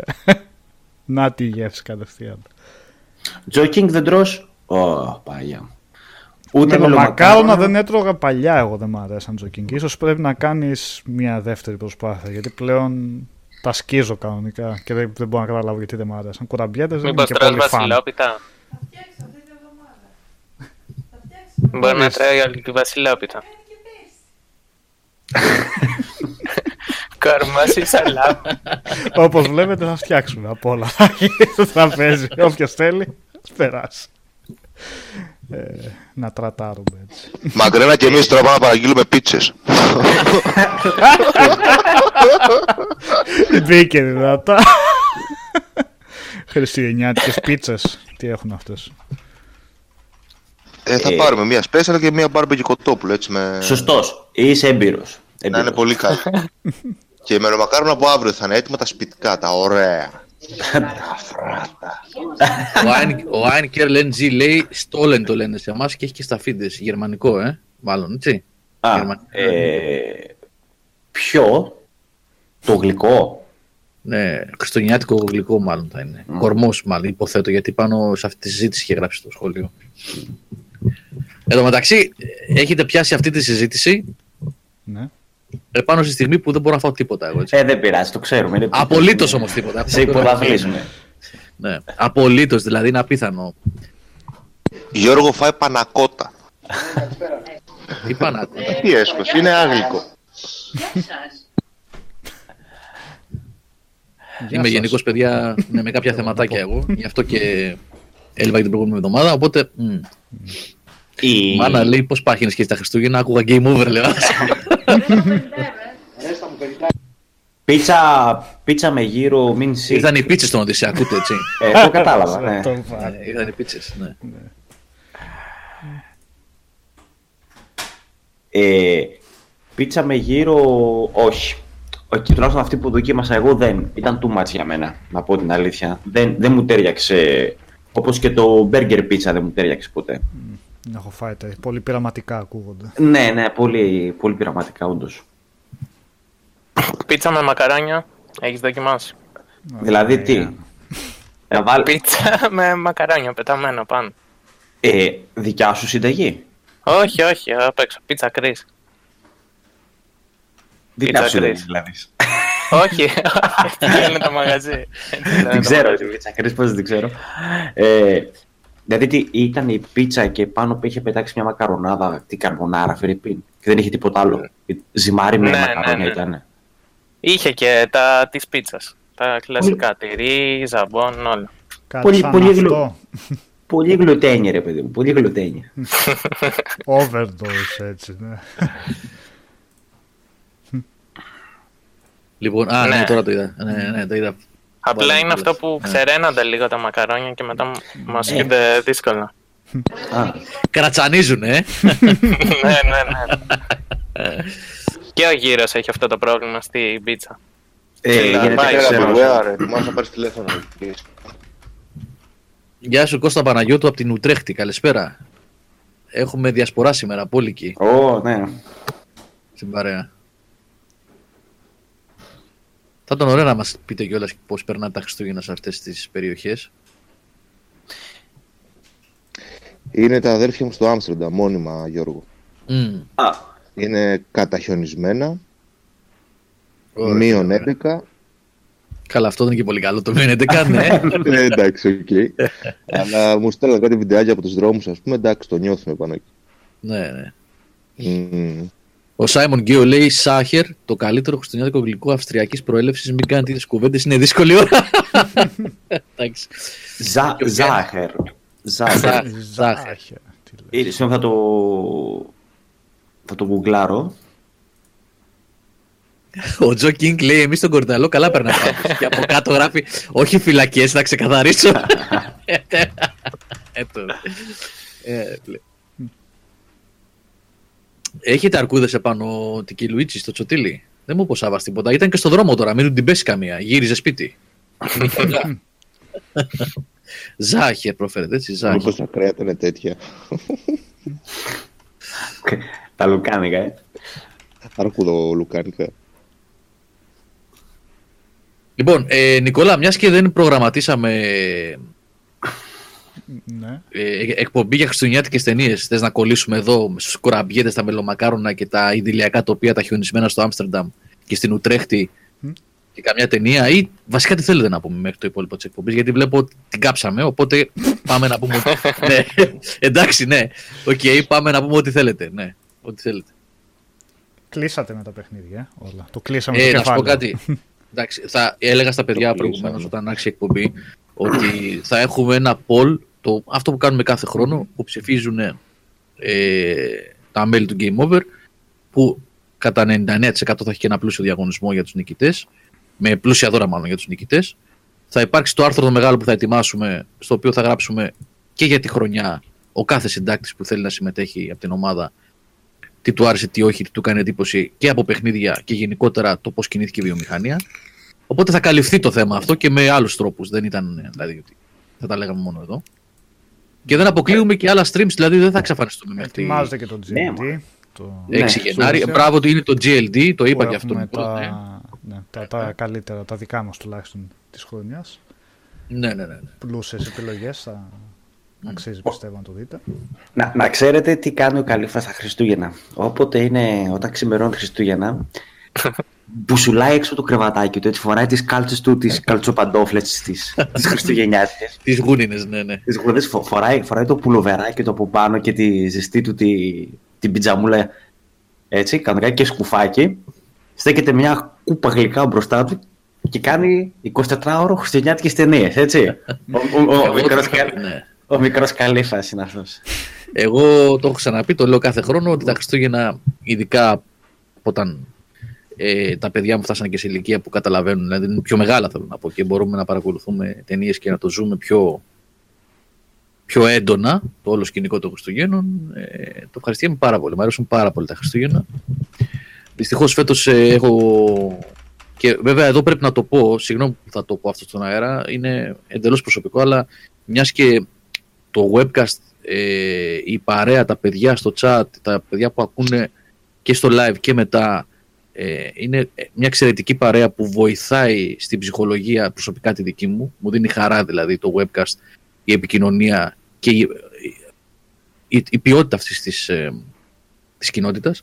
Ε, επειδή έχω κάποια πολύ σοβαρά προβλήματα ε, τέλος πάντων ε, προσωπικά υγείας ε, και θα περάσω πολύ άσχημα φέρω στα Χριστούγεννα νομίζω. Δεν, δηλαδή και αυτή τη στιγμή δεν είμαι καλά αλλά με βοηθάει πάρα πολύ το webcast και η παρέα και τα υπόλοιπα παιδιά που είναι στα μικρόφωνα. Ε, ήθελα να, να τους ευχαριστήσω όλους και την κοινότητα για, την, ε, ε, για τη φοβερή ποιότητα και το ήθος που έχει ε, και τα παιδιά της ομάδας για όλο αυτό που κάνουν και βοηθάνε το site ε, ειδικά όταν εγώ είμαι σε πολύ άσχημη κατάσταση όπως τώρα αυτό το διάστημα και δεν μπορώ να συμμετέχω και να αποδίδω όπως πρέπει. Ελπίζω να μην πεθάνω που ρωτάτε στο chat. Εντάξει, Ναι. Είναι λίγο δύσκολα τα πράγματα, αλλά εντάξει, θα το παλέψω. Θα ζήσει, παιδιά. Θα ζήσει. Ναι. Εντάξει, Shadow of the Colossus remake είδα. Ε, God of War είδα. Αυτό, αυτά. Ε, Πόσο πιο. θα, θα, θα περιμένω μήπως δούμε και Aiko remake και μετά εντάξει. Α, όχι, έχει κι άλλα. Πώς, περίμενε. Έχει, ναι, έχει, έχει πολλά ακόμα. Δεν θα βγει ένα Dark Cloud, Dark Chronicles 3, κάτι δεν θα Ναι, βγει από αυτή. ναι, ναι. Κάτι θα βγει, κάτι θα βγει. Κάτσε, κάτσε, έχει ακόμα. Αυτό, Κάτσε αυτό, ακόμα. αυτό. Τέτοια γεράματα Ναι. θα έχει πολύ πράγμα. Επειδή δεν ξέρω αν θα είμαι σε άλλο live εγώ τις επόμενες ημέρες, γι' αυτό ήθελα με την ευκαιρία τώρα, έτσι και το σκεφτόμουν μέρες να το πω, να ευχαριστήσω τα παιδιά και του Game Over την ομάδα, τις ατομάρες αυτές και, την, και εσάς όλους που στηρίζετε. Γιατί λες ψέματα, αφού θα κάνεις αυτό που είπα πριν. Θα χουζουρεύει στη, στη, στον καναπέ βλέποντας ταινίες τώρα. Τι λες. και δικαιολογήσει. καλά να είσαι Γιώργο, εντάξει, δεν και όλα όπως λένε Να τα είστε παιδιά. καλά. Να είστε περαστικά καλά. είναι. Ευχαριστώ πολύ. Ο, και όλα τα παιδιά που γράψαν. σας. Να είστε καλά. Λοιπόν, άντε, Νικόλα, έχεις, όση ώρα μίλαγα εγώ και έκανα εξομολόγηση ψυχής εδώ πέρα, κατάθεση, βρήκε, άνοιξες λίστες με ταινίες χριστουγεννιάτικες; Κάτι άνοιξα, κάτι προσπαθώ να δω. Ε, Λοιπόν, ξεκινάμε ε, basics 1,1. 1.1 παράγραφος. Χτυπάμε enter και λέμε It's a wonderful life. Παρακάτω. Συνεχίζει. έτσι. λοιπόν, το It's a wonderful life του Κάπρα, James Stewart. Ταινία Ε, για όλη δεν την χρειάζεται να σας πω οικογένεια. τίποτα. Μμμ. Ναι. Είναι για όλη την οικογένεια. Είναι ένα αριστούργημα είτε για Χριστούγεννα είτε για οποιαδήποτε άλλη στιγμή του χρόνου. Απλά ταιριάζει. Δεν είναι Χριστουγεννιάτικη ταινία, να σας προλάβω. Τα Χριστούγεννα στην ταινία είναι μόνο το τελευταίο κο- ημίωρο. Δηλαδή εννοώ από θέμα εποχής. Έτσι, μέσα στην ταινία. Χριστούγεννα είναι μόνο ένα ημίωρο, το τελευταίο. Ε, όμως έχουν, έχει συμβαστεί, έχει ε, ταυτιστεί πιο σωστά με τα Χριστούγεννα αυτή η ταινία. Ε, δεν έχω να σας πω πολλά πράγματα. Οι ερμηνείες είναι στο ταβάνι, το σενάριο είναι στο Θεό, η σκηνοθεσία είναι απίστευτη, το νόημα της ταινίας είναι Μμμ. συγκλονιστικό. Ε, αν δεν κλάψετε τα τελευταία 10 λεπτά, τι να πω ρε παιδιά, είστε ο Κόναν. ο Κόναν ο ίδιος. Συγκλονιστική ταινία. Πάντως, It's a ναι. wonderful life. Έτσι. It's a wonderful life του Frank Capra. Ε, αυτή η φωτογραφία που έβαλε ο Νικόλας τώρα στο chat. Είναι συγκλονιστικό το έργο. Ξεκινάμε με αυτό. Ωραία, πάμε παρακάτω. Die Hard βεβαίως. Die Hard, Πολύ. φυσικά. Ναι, το ένα Ράμπο από τους- λένε τα παιδιά. Αφού έχει χιόνια μέσα, τελείωσε. Είναι και Χριστούγεννα τα, και τα δύο, έτσι. Ναι, ναι, ναι. Αλλά το Και πρώτο τι- είναι must, αν θέλετε, κάτι για δράση. Νακατόμι πλάζα, ναι, ναι. Νακατόμι, ναι. Ο, ο Τζόκινγκ που λέει για τα λότρι είναι. Έχει συνδυαστεί επειδή βγαίναν Χριστούγεννα τα λότρι. Γι' Ναι, αυτό. αλλά όχι. Καλά, μια χαρά Καλά, θα ναι. είναι, άμα θέλετε. Μια χαρά θα τα Ναι, βλέπει. και, τα, και τα Harry Potter το ίδιο, έτσι. Μμμ. Ναι, και τα Harry Potter. Α, Χάρι Πότερ, να, να τι θα δω. Χάρι Πότερ. Αλλά τα τελευταία είναι μίζερα, αρέσει. Το Είναι, τελευταίο ναι. μάλλον. Τα τελευταία είναι, ναι, είναι βαριά. Είναι λίγο. ναι, Εγώ είναι στο λίγο... 4 είχα δει. Δεν είχα δει ποτέ τα υπόλοιπα. Χάνουν Είναι την καλές περιπολία. ταινίες, Νικόλα Παράδοξο. Ξε- Όχι, ξέρω. Και μου άρεσαν οι πρώτες. Απλά στα τέσσερα πρώτα είχα διαβάσει και τα βιβλία παράλληλα. Οπότε στο μυαλό μου Α. πάντα είχα, θα διάβαζα τα επόμενα και μετά θα βλέπα τις ταινίες. Αλλά δεν έγινε ποτέ. Δεν ήσουν λίγο, Ούτε ήσουν λίγο καν. μεγάλος. Καλά, πάλι μια χαρά διαβάζονται. Από Α, αυτά διαβάζονται, τα έτσι. για μικρές ηλικίες μένα, αλλά που εντάξει έχει φοβερή φαντασία μέσα. Αυτό κάθε ήθελα να το βιβλίο. ρωτήσω. Επειδή εγώ δεν έχω διαβάσει. Α πούμε και Σελίδα. το Mortal Engines που βγήκε τώρα είναι για μικρές ηλικίες, αλλά δεν έχουν καμία σχέση. Το Mortal Engines είναι πολύ πιο αφελές. Το Harry Potter έχει πολύ πιο ε, πυκνή γραφή και lore και όλα αυτά. Δηλαδή φαίνεται ότι είναι χτισμένο με πολύ φροντίδα και σκέψη το, το σύμπαν. Διαβάζω πολύ άνετα και από μεγαλύτερες ηλικίες. Δεν ξέρω πώς πάνε βέβαια τα τελευταία τέσσερα, αλλά νομίζω ότι όλα στο ίδιο επίπεδο υψηλό κινούνται.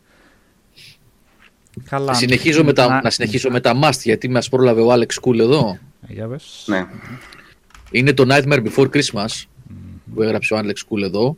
Αυτό επίσης είναι μια ταινία που αναγνωρίστηκε η αξία της αρκετά χρόνια μετά. Αυτό είναι παραγωγή ε, Miramax, αλλά όταν βγήκε ε, χρηματοδοτήθηκε από την Disney, αλλά η Disney επειδή ήταν ψηλοσκοτεινή ταινία, δεν ήθελε να τη βγάλει με το δικό της λογότυπο και την έβγαλε ως Miramax. Ε, μια θηγατρική της. Αυτό είναι το concept, το έχει γράψει την ιστορία ο Tim Burton, αλλά η σκηνοθεσία, επειδή λέμε όλοι Ναι, Λέ- λέγεται Tim Burton's Nightmare Before Christmas. Είναι όντως του Burton πνευματικό παιδί, αλλά η σκηνοθεσία, και αυτό μετράει πολύ, είναι του Henry Selick. μ, οποίος υπάρχει έχει πολύ... κάνει- Μμ, πες, πες. Ναι, έχει κάνει και το Coraline, για όσους ξέρουν. ωραίο Star το Monster. Coraline. Εξαιρετικό, ναι. Ναι, Και το, πώς λέγεται, ε, ε, το Giant Pitch, ο, πω, πω, το όνομά του, το πει. James and the Giant Pitch. James and Giant Pitch, ναι. Ε, Αυτό, είχα, ναι. Πες, πες Νίκο, ναι. ναι. είχα τη φαϊνή ιδέα στο Nightmare Before Christmas, δεν ξέρω αν το έχω ξαναπεί. Όταν βγήκε, να μας πάνε σχολική εκδρομή να θα δούμε για Χριστουγεννιάτικη πιτσιρίκια. Ε, δεν περάσαμε καλά. Γε- Γελάσαμε στην αρχή, ξέρεις, που βγάζει το κεφάλι, η κολοκύθα και τέτοια. αλλά Είναι, είναι morbid, δεν είναι. Ε, ναι. δε- δεν το πιάσαμε, δεν ήταν για την ηλικία μας και ψηλό, ε, ε, ε, έφυγε μαγκωμένη η ομάδα. Η σχολική Έχουν μας αλλάξει. ομάδα από μέσα. Να σου πω κάτι, Ρενικό όμως. Οι εποχές έχουν αλλάξει γιατί πρέπει να σου πω ότι εγώ το είχα δείξει αυτό, το είχα βάλει στην, και στη μεγάλη μου την κόρη όταν ήταν πιο μικρή και στη μικρή τώρα και δεν καταλάβανε Χριστό. Μμ, ναι, ναι, δηλαδή ναι. είναι, ναι, τα, ναι. ε, έχουν, έχουν πιο πολύ τριβή με τις σκληρές εικόνες τα παιδιά πλέον νομίζω, με τόση πολύ τηλεόραση και ίντερνετ κλπ. Και το είδανε ως κανονικά παιδικό, δηλαδή δεν τους φάνηκε κάπως. Α, δεν εντάξει. τους φάνηκε έτσι. Έχει ρε παιδί μου κάνα δύο σκηνές που είναι λίγο έτσι τραβηγμένες. Tim Burton, κανονικά Tim Burton, ρε παιδί μου, εντάξει, οκ. Ε, αλλά είναι γενικά το είδανε ρε παιδί μου ως οκ, ακόμα ένα animation. Είναι φοβερή ταινία, παιδιά αυτή. Ε, αν τη βρείτε κιόλας σε έκδοση καινούριε κόπιες που έχουν βγει, καθαρισμένο φιλμ σε Blu-ray, ε, που φαίνεται δηλαδή πραγματικά οι κούκλες και τα λοιπά σαν να είναι μπροστά σου και να ζωντανεύουν. Ε, μην το χάσετε. Είναι, έχει δυτή φύση. Είναι και Halloween και Christmas ε, ταινία. Ε, πάρα πολύ καλή παραγωγή. Πάρα πολύ καλή και αυτή από τα must ε, των Χριστουγέννων. Ε, καλά, ο Tim Burton Chris και είχε βγάλει και πάρα πολύ καλές ταινίες. Δεν είναι να γράφει μόνο σενάρια που λες. Άλλο αν το έχασε μετά. Συμφωνώ. Από Ναι, πλανήτη εντάξει, των ναι. πυθίκων και έπειτα. Ακριβώς, Εντάξει, δεν ναι. έχει βγάλει τίποτα που να πω ότι μ' άρεσε πραγματικά. Ε, αλλά πριν όλες οι ταινίες ήταν, ε, ήταν πάρα πολύ καλές. Και το Mars Ο Χρήστος Attacks, Στρατηγάκης το λέει Sleepy το Hollow. Santa Claus είναι πολύ καλό και μάλιστα Γιώργο μου θυμίζει τον πρωταγωνιστή και γελάει. αν έμοιαζα στον Tim Allen θα ήμουν χαρούμενος. Ε, ενώ εκτός αν εννοείς ότι είμαι τόσο χοντρός όταν παχαίνει και γίνεται Santa Claus. Ξέρετε ποιο λέει έτσι με τον Tim Allen. Μμμ. Καλό είναι Δεν αυτό. το έχω δει αυτό. Ευχαριστώ Ναι. για το, για το κομπλιμέντο. Ο Tim Allen είναι φοβερός. Μ' αρέσει. Και σκαθαροζούμις και Batman έχει βγάλει πραγματάκια ο Tim Burton, πολύ αξιόλογα. Το σκαταλιάρι των Χριστουγέννων που λέει ο Postfire εδώ πέρα, ο φίλος είναι το The Grinch, το πρώτο live action Grinch που ήταν νομίζω 2002-2003, κάπου εκεί, με τον Jim Carrey. Ε, το οποίο μάλιστα βγήκε και καινούριο Grinch τώρα, animation όμως, με τον ε, Benedict Cumberbatch στον ρόλο του Grinch. Αυτό είναι από τα κλασικά παραμύθια του Dr. Seuss που εμείς στην Ευρώπη δεν τον ξέρουμε και ιδιαίτερα και εγώ τον έμαθα βασικά από αυτές τις ταινίες. Έγραφε παιδικά βιβλία τα οποία είναι θεσμός από ό,τι έχω καταλάβει στην Αμερική. Το Hat in the Cat, το Horton κτλ. Ε, εντάξει, εγώ να σου πω την αλήθεια, βλέπονται οι ταινίες που είναι με τον Grinch. OK, okay, χριστουγεννιάτικες καθαρά εννοείται. Αλλά νομίζω είναι εντελώς αμερικάνικο το προϊόν αυτό. Α, Chris Kay, το Elf το είδα χθες το βράδυ. Έπως είναι αυτό. Έχω πάρει φόρα Νικόλα και λέω Πες, Χρήστο, αυτά, Οδυσσέα. τα ξέρεις Καλά, ναι. Ναι, όχι, όχι, όχι, Ξέρεις δεν λέω. αυτές τις ταινίες, τι. Ναι. Το Elf είναι με τον Will Ferrell, ο οποίος είναι πολύ μεγάλη μορφή στη σύγχρονη κομμωδία. Ε, είναι μ, ο άνθρωπος που είχε παίξει στο Talladega Nights, που είχε εμφανιστεί στο Office για μερικά επεισόδια, φίλος του Steve Carell, έχουν κάνει και μαζί πολλές δουλειές. Σκηνοθεσία John Favreau, ο John Favreau είναι ο άνθρωπος που κάνει το Iron Man και ε, το Iron Man 1-2, το Mowgli, όχι το Mowgli, το Jungle Book πιο σωστά. Ναι. Ναι, ναι. Ε, και παίζει και στα Iron Man ο John Favreau. Είναι αυτός ο χοντρούλης που είναι ο σωματοφύλακας του, Μμ. του Tony Stark, για όσους δεν γνωρίζουν. Ε, Όχι, ναι, έχει κάνει καλές δουλειές γενικά. αυτός. Ναι, καλές δουλειές. Και έχει αναλάβει και τα Star Wars τώρα, Νικόλα. Νομίζω την τηλεοπτική Ε, σειρά. Την κάνει τηλεοπτική τέτοιο. σειρά, ναι, το, με τον ε, Boba Fett, νο- όχι Boba Fett, με τέτοιο, Bounty Hunters, που- πώς λέγεται, The Bounty Mandalorian αυτό. Μπράβο, ναι. Ε, το Christmas Chronicle Chris Kane είναι, είναι πολύ καλό, έχει πολύ πλάκα. Το είπαμε στις δύο-τρεις εκπομπές πίσω με τον Gert Russell. Ε, έχει, ε, αν θέλει, ε, πώς να το πω, έχει και παιδική ε, πλευρά. Ε, το έχουν βάλει και μεταγλωτισμένο παραδόξω στα, στο ελληνικό Netflix. Έχει ελληνικά για τα πιτσιρίκια. Ε, και για τους μεγαλύτερους βλέπουν τον Gert Russell, είπαμε. Τον Gert Russell, τον Snake Plissken, Άγιο Βασίλη να κάνει ό,τι να είναι. Ό,τι να είναι. Έχει γούστο, έχει πλάκα αυτή η ταινία. Ε, έλεγα πριν για το Elf. Ε, παίζει ο James Caan, έτσι, ο οποίος είναι θρύλος κινηματογράφου, αλλά δεν είναι αυτό το ζητούμενο. ε, είναι ότι είναι φοβερός ο Will Ferrell, φοβερός στο ρόλο του και έχει πολύ γέλιο η ταινία και πολύ καλή εξέλιξη με ελάχιστα σημεία που κάνει κοιλιές. Μμ. Και αυτό από τα must. National Lampoon's Christmas Vacation. Μάλιστα. John Hughes. Εννοείται. Έλα, Νικόλα, πες, πες, πες, πες. Τα πήρα παραμάζωμα, ρε φίλε. Εντάξει, sorry. Ε, Έχεις τι δίκιο. καλά κάνετε εγώ. Οκ, ρε, λέγε, λέγε. Μην τα πολλά. Ναι, Για το National Lampoons. ναι. Ε, και αυτή η must κωμωδία, έτσι. Chevy Chase Οπωσδήποτε. στα, στα καλύτερά του, εντάξει. Και πολύ γέλιο, έχει και, είναι και λίγο trash, αλλά αυτό που μαζεύονται οι οικογένεια, οι οικογένειες με... Άτομα που μαζεύονται, ξέρετε, επειδή είναι οικογένειες δεν χρειάζεται κατά ανάγκη να τα βρίσκουν μεταξύ τους, αλλά συμβαίνουν διάφορα έτσι αστεία και πολύ slapstick comedy μέσα. Ε, ναι, εντάξει, πολύ καλό. Και με Chevy Chase επίσης το Spice Like Us. Στα κέφια του, έτσι, ο Chevy Chase. Ναι, το, με του John Landis αυτό. Ναι. Ε, με, μαζί με Dana Croyd ο Chevy Chase που κάνουν ε, κάτι τελειωμένους ε, κατασκόπους που τους στέλνουν για αποδιοπομπαίους τράγους αλλά τελικά τα καταφέρνουν ε, όπως μπορούν εκεί πέρα με τα χίλια ζόρια. Άξι, έχει κορυφαίες στιγμές. Και μετά από αυτό πά- πάει στα καπάκια πάλι του John Landis στο Coming to America, έτσι. Που Ε, το με το Eddie είχαν, Murphy. ε, Ναι, ονομάσει πολύ ωραία στα ελληνικά ο πρίγκιπας της Ζαμούντα. Καλά, εντάξει, η ηλικία Ε. σας τελείωσε. Δεν- Αλλά- Θα ήθελα να ήμουν σε ένα, σε ένα brainstorm μια φορά αυτών των ε, διανομέων ταινιών να ακούσω τις ιδέες, πώς κατεβάζουν τις ιδέες. Αντιλαμβάνομαι ότι καμιά φορά δυσκολεύονται οι άνθρωποι. Ναι. Έτσι. Ναι, αλλά.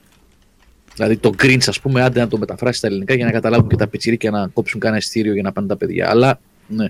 Ο πρίγκιπας στη Ζαμούντα. Μμ. Έχει πάει Ζαμούντα. ρε. Ναι.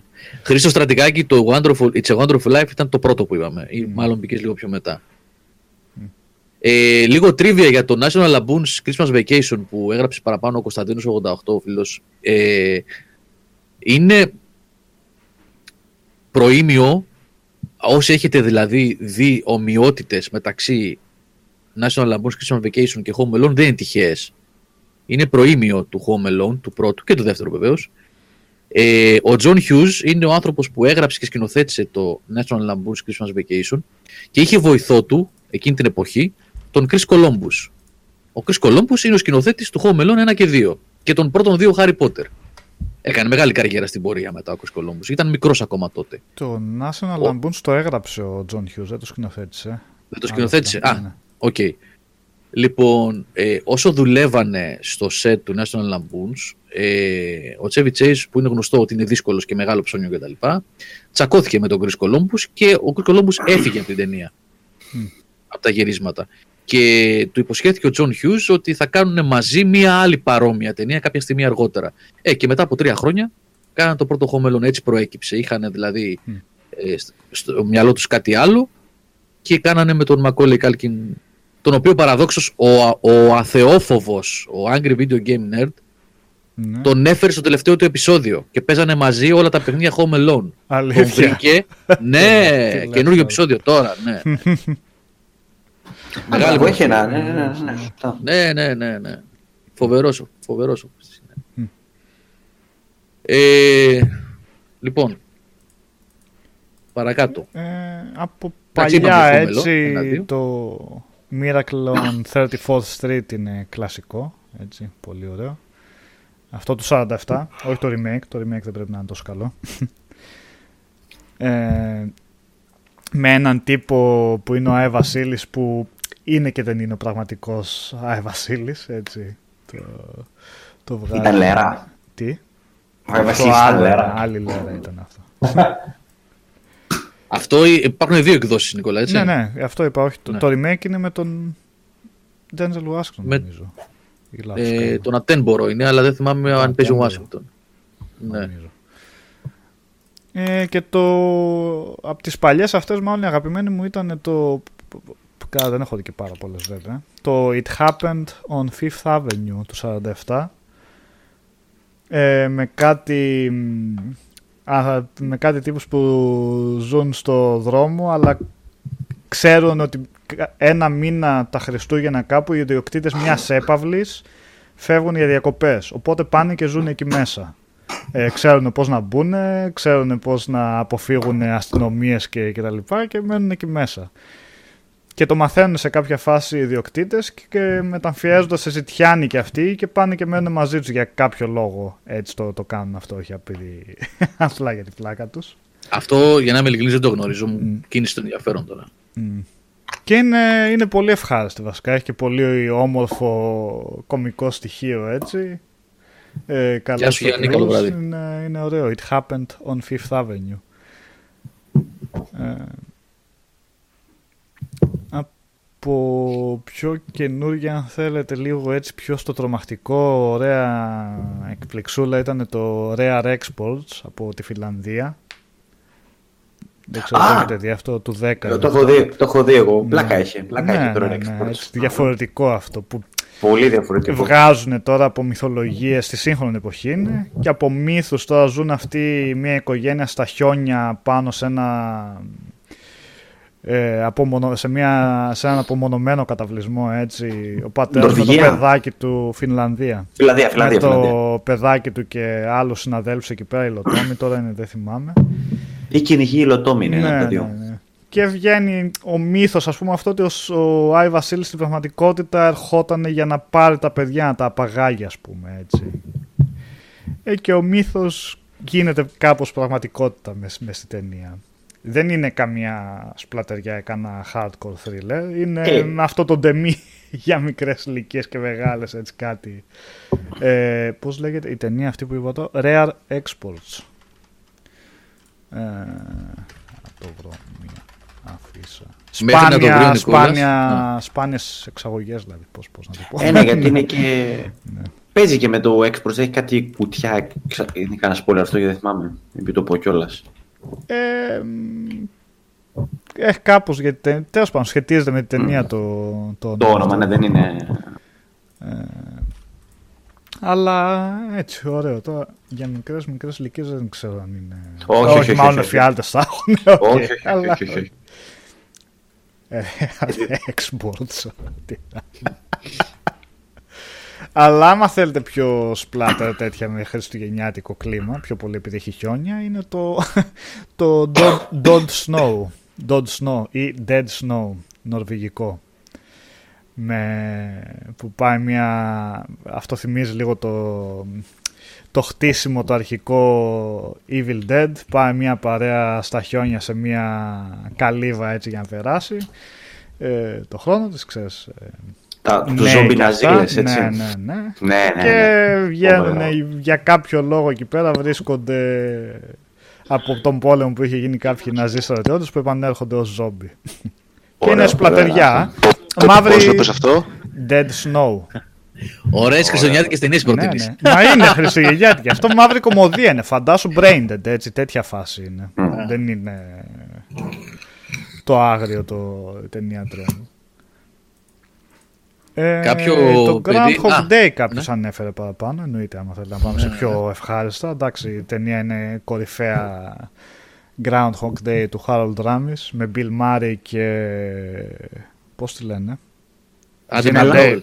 Μα- Η Άντι Μακντάουελ παίζει, ή θυμάμαι λάθος. Α, ναι, σωστά. Η Annie Ναι, McDowell. ναι. Gina Davis, αλλά όχι καμία σχέση. Annie McDowell. Εμ, που είναι από τις πιο έξυπνες ταινίες που έχουν να κάνουν με τη, με τη χρόνο, χωροχρονική λούπα, ας πούμε. Που ο Bill Murray πάει ως ε, ξεπεσμένος δημοσιογράφος ε, που δεν του αρέσει καθόλου η δουλειά του, αυτά που ε, μεταδίδει στα κανάλια, πάει σε μια πόλη να καλύψει ένα γεγονός, εν πάση περιπτώσει, σε μια κομμόπολη και για κάποιο λόγο που δεν εξηγείται ποτέ και δεν χρειάζεται να εξηγηθεί ποτέ, ε, ζει την ίδια μέρα ξανά και ξανά και ξανά. Η μέρα της μαρμότα. Η μέρα της γιατί έτσι θα το μαρμότας. ξέρει πιο πολύ. Μμμ, σωστό. Το απόλυτο γέλιο πολύ, εγώ το ρίχνα όταν προσπαθούσε να βγει από αυτό το, το κύκλο που δεν τελείωνε ποτέ και προσπαθούσε να αυτοκτονήσει και το ύφος Αυτό, του. ναι, ρε παιδί μου. τέλειο. το μοντάζ. Ό- ό- Όταν πουτάει στο, στο μπάνιο με το, με το σουσουάρι, Τώρα δεν και είναι το μέρα, σκέραμε. το σκέραμε. και εμένα αυτή η σκηνή μου έρχεται ρε, λίγο. το και το ύφος το πιο Bill Murray που γίνεται. Ναι, αυτό λέμε. Το άλλο- Α, όχι, άλλο λες μάλλον Κωνσταντίνο. Ποιο το εννοεί; Bill Αυτό, Murray αυτό που που λέει είναι το, το Scrooged, Αυτό που είναι είναι. απόλυτο χριστουγεννιάτικο. Ναι, ναι. Scrooged, με Scrooged. ED στο τέλος. Σκρουτζαρισμένος δηλαδή. Σκοτσαρισμένος. Ναι, είναι και καλά το A Christmas Carol σε μια εντελώς hollywoodiana εκδοχή. Ωραία την έχει και αυτή, έχει αντέξει στα- στο, στο χρόνο, τουλάχιστον κατά την άποψή μου. Και αυτό οπωσδήποτε είναι από τα βασικά χριστουγεννιάτικα θεάματα που πρέπει να βάλετε στη λίστα. Και για να Τώρα, πω μιας και είπα την, για, ε, για Christmas Carol, Νικόλα, να πω, επειδή έγραψε ένα, παλικα- ε, ένα παλικάρι πιο πάνω για Christmas Carol, υπάρχουν ε, 500 διαφορετικές εκδόσεις, έτσι, ε, μεταφορές του βιβλίου στον κινηματογράφο. Ε, Είχα γράψει το 16, τα Χριστούγεννα του 16, ένα άρθρο γι' αυτό, το οποίο θα το ξαναφέρω πάλι μπροστά τις ημέρες του Χριστουγέννου για όποιον ενδιαφέρεται. Επειδή έχω δει, για να μην πω όλες, έχω δει πάρα πολλές από τις παραγωγές που μεταφέρουν το βιβλίο στον κινηματογράφο ή στην τηλεόραση, το A Christmas Carol δηλαδή, του Dickens. Επειδή μου αρέσει πάρα πολύ και σαν βιβλίο, το έχω σε τρεις-τέσσερις εκδόσεις δηλαδή κιόλας, ε, και ψάχνω ό,τι έκδοση υπάρχει, ό,τι, ό,τι, όποια μεταφορά έχει γίνει. Και έχω δει πάρα πολλές. Ε, και έχω διαλέξει αυτό το άρθρο 12-11, δεν θυμάμαι ποιες είναι, οι καλύτερες κατά την άποψή μου. Ναι, είναι πολύ ωραίο αυτό το Ε, άρθρο. Πολύ καλός οδηγός έτσι. Για... Μπορείτε να το βρείτε στο site. Ε, θα το ξαναφέρω μπροστά. Να σας πω μόνο ότι ε, υπάρχουν και κάποιες έτσι, τραγικές περιπτώσεις, σαν το Miss Scrooge, Miss Δεσποινή Scrooge, που παίζει μια, είναι και καλά γυναίκα αυτή. Θέλει λίγο ψάξιμο καλό. Και καλά Αυτό το άρθρο- γυναίκα δεν είναι στην Ναι, πραγματικότητα. ναι, ναι, είναι μια... το Christmas Carol της Disney Look που λες, το Mickey's Christmas Carol, έτσι λέγεται, ε, δυστυχώς είναι πολύ μικρό, είναι μόλις 25 λεπτά, το έχουν πετσοκόψει το βιβλίο, αλλά Ορίστε το link μία εδώ πρόχειρα. είναι... Α, ωραία, ναι, το βρήκε ο Νικόλας. Είναι, παιδιά, από τις δουλειές της Disney, τις παλιές αυτές που είναι στο χέρι όλο, τόσο ζεστό το animation, τόσο όμορφο, που δεν υπάρχει τέτοιο animation σήμερα, έτσι. Δεν υπάρχει αυτό το animation, ούτε για, για πλάκα. Ε, είναι 25 λεπτά μαγευτικού animation. Αξίζει να το δείτε. Ε, συνεχίζουμε εμείς. Απλά βάζω μία την εικόνα του διαγωνισμού, αν θέλετε να. Ναι, εννοώ, παιδιά, τα παιχνίδια, και όσοι όποιος πήγαν θέλει πιο να μετά. γράψει Ναι, ναι, ναι. για να μπείτε στη κλήρωση που θα γίνει στο τέλος της εκπομπής. Γράφετε ένα σχόλιο στην είδηση στο Game Over, στη σελίδα δηλαδή του Game Over, όχι εδώ. Ούτε πρόλαβες και μάζεψες Με και, το- και εικόνες και φτιάξεις και τέτοιο. Ρε Θεούλη. Είδες, ναι. Ε, βάζετε ένα σχόλιο στη, στην είδηση, στη σελίδα, ε, με το όνομα του τίτλου που θέλετε. Ε, και... Ναι, έλεγες για το Christmas Carol. Ε, Α, όχι, H. Looper One. Αυτό με το Jim Carrey της Disney, το Christmas Carol του Robert Zemeckis, ενώ είναι καταπληκτική παραγωγή σε animation, έχει πέσει πολύ χρήμα κτλ. Εμένα προσωπικά, εγώ, εγώ προσωπικά δεν τη θεωρώ από τις καλές μεταφορές του βιβλίου. Δεν μου άρεσε πάρα πολύ. Το animation είναι φοβερό, όχι σε όλους τους χαρακτήρες. Υπάρχουν κάποιοι, δηλαδή το Uncanny Valley βγάζει μάτια σε σημεία. Ε, εγώ δεν, λέω, δεν, δεν πιστεύω ότι είναι από τις καλές μεταφορές. Είναι από τις, από τις δεύτερες. Δηλαδή, αν έπρεπε να διαλέξω 10, όπως είχα κάνει σε αυτό το άρθρο βασικά που σας έβαλε τον λίγο ο Νικόλας, δεν το έχω συμπεριλάβει.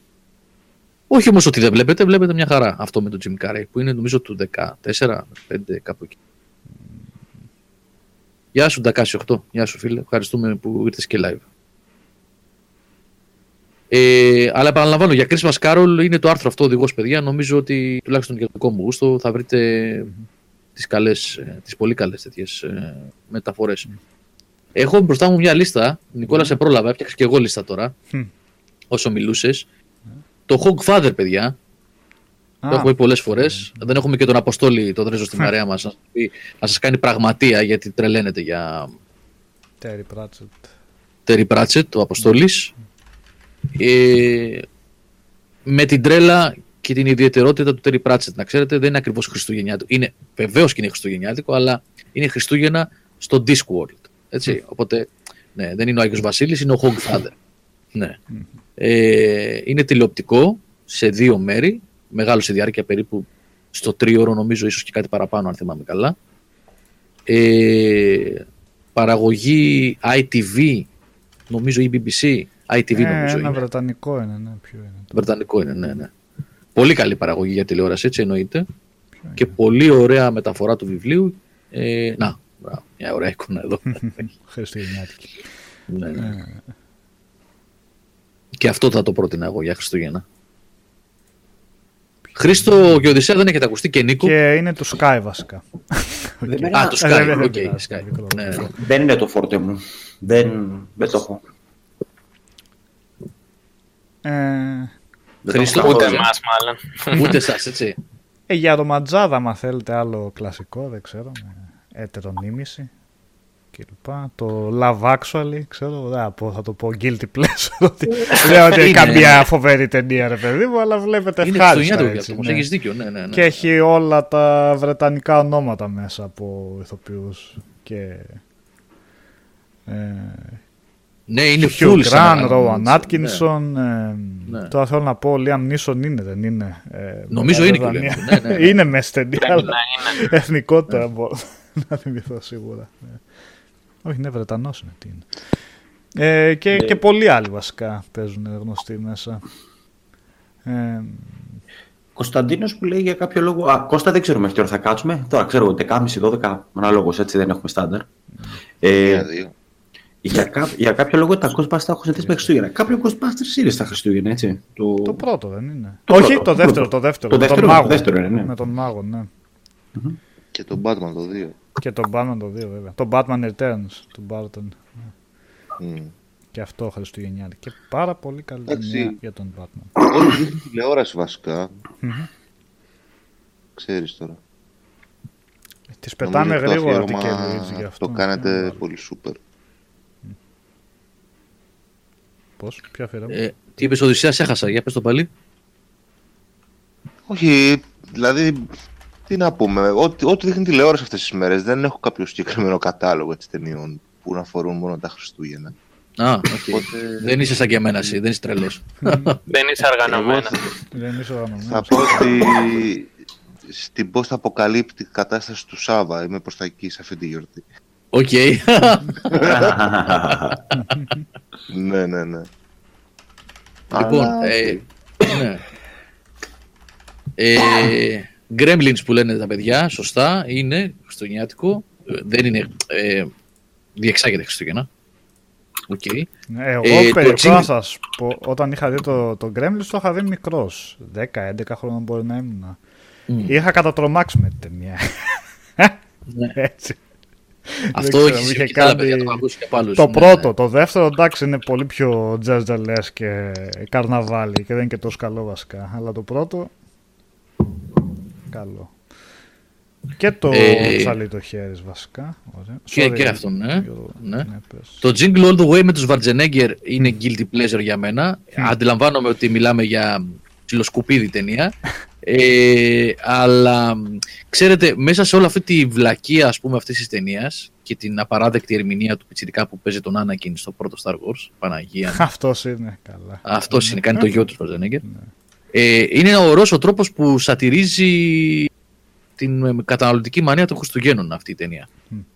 Και μια ταινία που έρχεται από το Hollywood και καταπιάνεται με αυτό το θέμα και το γελιοποιεί σε τέτοιο βαθμό το ότι ο μπαμπάς προσπαθεί τελευταία στιγμή να πάρει μια κούκλα η οποία έχει εξαντληθεί στο γιο του και γίνονται τα χίλια μύρια Μμ.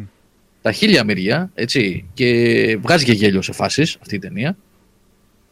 Ε, νομίζω ότι είναι άθλος. Ε, εντάξει, δεν είναι πολύ καλή ταινία, παιδιά. Εντάξει, από αυτές που έχουμε παίξει στιγμής δηλαδή, κάποιες είναι πραγματικά σπουδαίες ταινίες και όχι καλές για τα Χριστούγεννα μόνο. Αυτό είναι καθαρά family entertainment, να γελάσετε έτσι για μία ωρίτσα, μία μισή με τα βάσανα του Σβαρτζενέγκερ καθώς προσπαθεί να βρει για το παιδί του την κούκλα. Υπάρχουν ε, μισό λεπτό, το Scrooge το είπαμε. Α, υπάρχει μια σειρά, την έχω πει και άλλες χρονιές σε webcast πριν τα Χριστούγεννα, την οποία εγώ την έψαχνα χρόνια, την είχα χάσει τελικά τη βρήκα του BBC. Λέγεται The Box of Delights. Το θυμάται κανένας αυτό; Είναι κανένας εδώ 45 να μου πει Άρε καλήφα το βλέπας στην ΕΡΤ. το, το μαγικό κουτί λεγόταν στην ΕΡΤ, αν θυμάμαι καλά. Και είναι βασισμένο σε μια σειρά βιβλίων, σε ένα βιβλίο, συγγνώμη, σε ένα βιβλίο, Ε, και έχει πάρα πολλά παιδιά, είναι φοβερό αυτό, πάρα πολλά στοιχεία της ιστορίας αυτής. Είναι η ιστορία ενός παιδιού που γυρίζει από το σχολείο του, ορφανό, αλλά γόνος πλούσιας οικογένειας, που γυρίζει από το boarding school στο σπίτι του για να περάσει τα Χριστούγεννα και ζει κάτι μαγικές περιπέτειες. Με... Υπάρχει ένας μάγος ο οποίος έχει ένα μαγικό κουτί και προσπαθούν κάποιοι άλλοι ε, κακοί τέλος πάντων σε εισαγωγικά, όχι εισαγωγικά, κακοί, ή κακοί της υπόθεσης να το κλέψουν και ζει περιπέτειες, ταξιδεύει στον χρόνο ε, και θέλω να σας πω ότι είναι το βιβλίο ε, John Macefield νομίζω λέγεται ο συγγραφέας είναι προγενέστερο και του Νάρνια, του Chronicles of Narnia και του Harry Potter φυσικά. Και έχει μέσα στη. Θα βρείτε δηλαδή, βλέποντας τη σειρά αυτή του BBC, αν τη βρείτε, ε, πάρα πολλά στοιχεία από Harry Potter και Narnia. Πάρα πολλά στοιχεία που έχουν γίνει δάνεια από ένα βιβλίο το οποίο είναι πολύ παλιότερο αυτόν. Ειδικά βέβαια από το Harry Potter, έτσι. Το παιδί, μια παρέα από, αγ- ε, από αγγλάκια που είναι μαθητές, που ζουν μαγικές περιπέτειες, ένας γέρος σοφός που είναι μάγος κλπ. κλπ. Και είναι ξεκάθαρα χριστουγεννιάτικο το concept έτσι, του, της σειράς. Αυτό είναι έξι επεισόδια, θυμάμαι καλά. Ε, η μία ώρα κάπου εκεί το καθένα. Και εγώ το έχω συνδυάσει, παιδιά, με την. Μπράβο, ρε Νικόλα, το βρήκες. Να το. Άρε, τι είναι αυτός. Παραγωγός είναι. Ναι, το, το Έχουμε, πήγε δεν ακόμα. είμαστε. The Box of Delights. John Macefield, Ε, καλά έξι το. επεισόδια, μισή ώρα το Έξι καθένα. Ε, και εγώ το έχω συνδέσει με την παιδική μου ηλικία αυτό, γιατί το έπαιζε η ΕΡΤ, κρατική τηλεόραση, το 1985, 86, 84, κάπου εκεί. Κάπου εκεί. Άλλο, για να δούμε εδώ τι έχω στη λίστα. Τώρα για το έρχεται. έλπα. Έρχεται. Για... τι έρχεται. Α, Επειδή το ανέφερε από Αυτό πάνω είναι επικό, ο έτσι. Αχταρβάς. ναι, ο ηλίθιος και ο πανηλίθιος, εντάξει. Ε, πολύ γέλιο. πολύ γέλιο αυτή η Το ταινία. οποίο για κάποιο λόγο δεν έχει πολύ ψηλή βαθμολογία στο IMDb. Κάτσε να δω. Ενώ για μένα μου φαίνεται πολύ έτσι σταθερή αξία. Από τις Θέλω να δεις καλύτερες κάτι. κομμωδίες. Α, ε, όχι, από τις- μπορικά έχει άλλες ανέβει αυτές. λίγο. 7,3 θυμάμαι στο 6, κάτι ήταν. Μπορεί να ανέβει και επειδή το sequel που βγήκε ήταν μάλλον κακό. Δεν το έχω δει βέβαια, αλλά από όσα έχω ακούσει. Οπότε Ούτε καν μπήκαμε στον κόπο να το δούμε. το sequel. αναγνωρίστηκε. Το sequel με τους ίδιους εννοώ, γιατί είχε βγει και ένα prequel ε, με άλλο. Όχι, όχι, ναι, ναι, ναι, ναι. Το sequel που βγήκε 20 χρόνια μετά. Ξέρω και εγώ πόσο ήταν. 15. Ναι, ναι, ξέρω. Ε, α, το Arthur Christmas, σχετικά πρόσφατη ταινία του 2011, με την έννοια ότι είναι, έγινε cult classic ε, γρήγορα γρήγορα, της Artman. Η Artman είναι που κάνει τα Wallace and Gromit κλπ. όπως έχουμε πει, το stop motion, αλλά αυτό είναι digital, είναι CGI δηλαδή, δεν είναι... Ναι, είχαν ε, κάνει και CGI αυτή. Πώς Αυτό, το Arthur Christmas. Ναι. Νομίζω είναι το πρώτο ή το δεύτερο τους σε CGI και είναι πάρα πολύ καλό. Είναι απρόσμενα καλό δηλαδή. Εγώ δεν το είχα δώσει καθόλου σημασία όταν είχε βγει. Το είδα δύο-τρία χρόνια μετά την αρχική του προβολή και εξελίχθηκε σε cult classic κι αυτό. Συγγνώμη, Christmas classic, όχι cult classic. Πάρα πολύ καλό. Και με πολύ καλές φωνές, δηλαδή έχει και καλό cast μέσα, με γνωστούς ηθοποιούς. Μμ.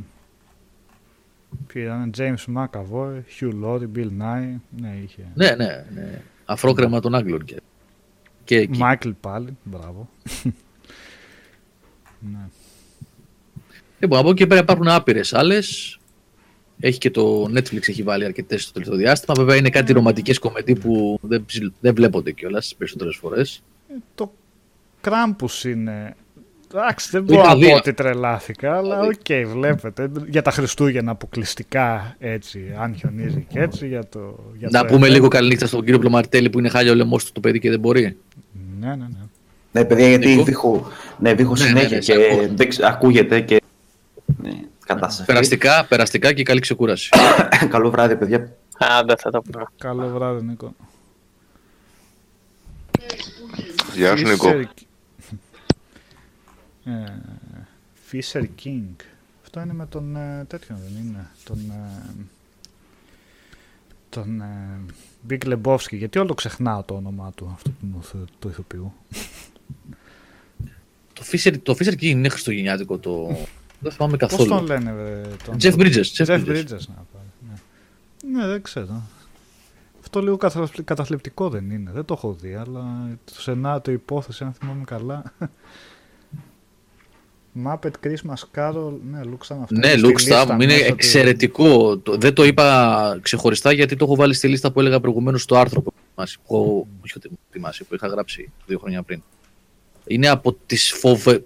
τι- Τι, τι να πω τώρα, καταπληκτική παραγωγή. Καταπληκτική. Και όσοι νοσταλγείτε τα Muppet μεγαλώσατε, είστε λίγο μεγαλύτεροι, γιατί αυτά εξαφανίστηκαν μέσα στα χρόνια δυστυχώς. Μμ. Ε, θεωρείται παροχημένο πλέον αυτό το είδος. Ε, Πώς να το πούμε, Τα Muppets. παιδικών. ναι, γιατί δεν είναι animation, γι' αυτό, Ναι, γι αυτό λέω πώς να ναι. Πλέον τα Muppet δεν έχουν. ε, Εντάξει, κάτι ταινίες βγαίνουν που και που, ας πούμε. Μμ. Ε, φοβερή παραγωγή με τον Michael Caine στο πρωταγωνιστικό ρόλο, σαν Scrooge. Έτσι, ο- από τα πολύ καλά.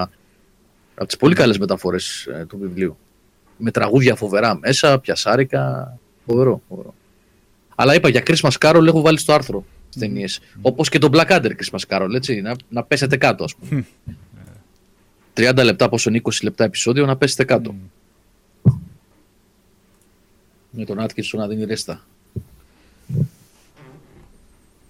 Κομίνσκι Method, όχι δεν έχω δει εγώ. Νικόλα δεν ξέρω. Δύο Οδυσσέα ή Όχι, Χριστό. Ο Νίκος είχε πει στην προηγούμενη, προ- προηγούμενη εκπομπή βέβαια ότι είναι, ότι είναι αρκετά καλό. Τώρα, εντάξει, μπορώ να θυμηθώ λεπτομέρειες του τι είπε, αλλά νομίζω ότι το άρεσε. Μάλιστα. Εγώ τις περισσότερες που είχα στο μυαλό μου και κάτι πρόχειρες σημειώσεις που έκανα τώρα εδώ, αυτές ήταν. Ε. Μμ. Αν έχετε άλλες προτάσεις, παιδιά, να μας πείτε, εννοείται. Γιατί εγώ Ε, θα νομίζω στίβω. θέλουν δύο Χριστούγεννα για να δουν όλα αυτά που είπα. Ε, άμα ξεκινήσουν από αυτό το Σαββατοκύριακο που μπαίνουμε full πλέον, εντάξει, μια διούλα, μια εβδομάδα δηλαδή, αν, έχεις, αν είσαι από τους τυχερούς και μπορείς να έχεις, ε, από το Σαββατοκύριακο αυτό μέχρι το επόμενο είναι περικέτη. Μμ.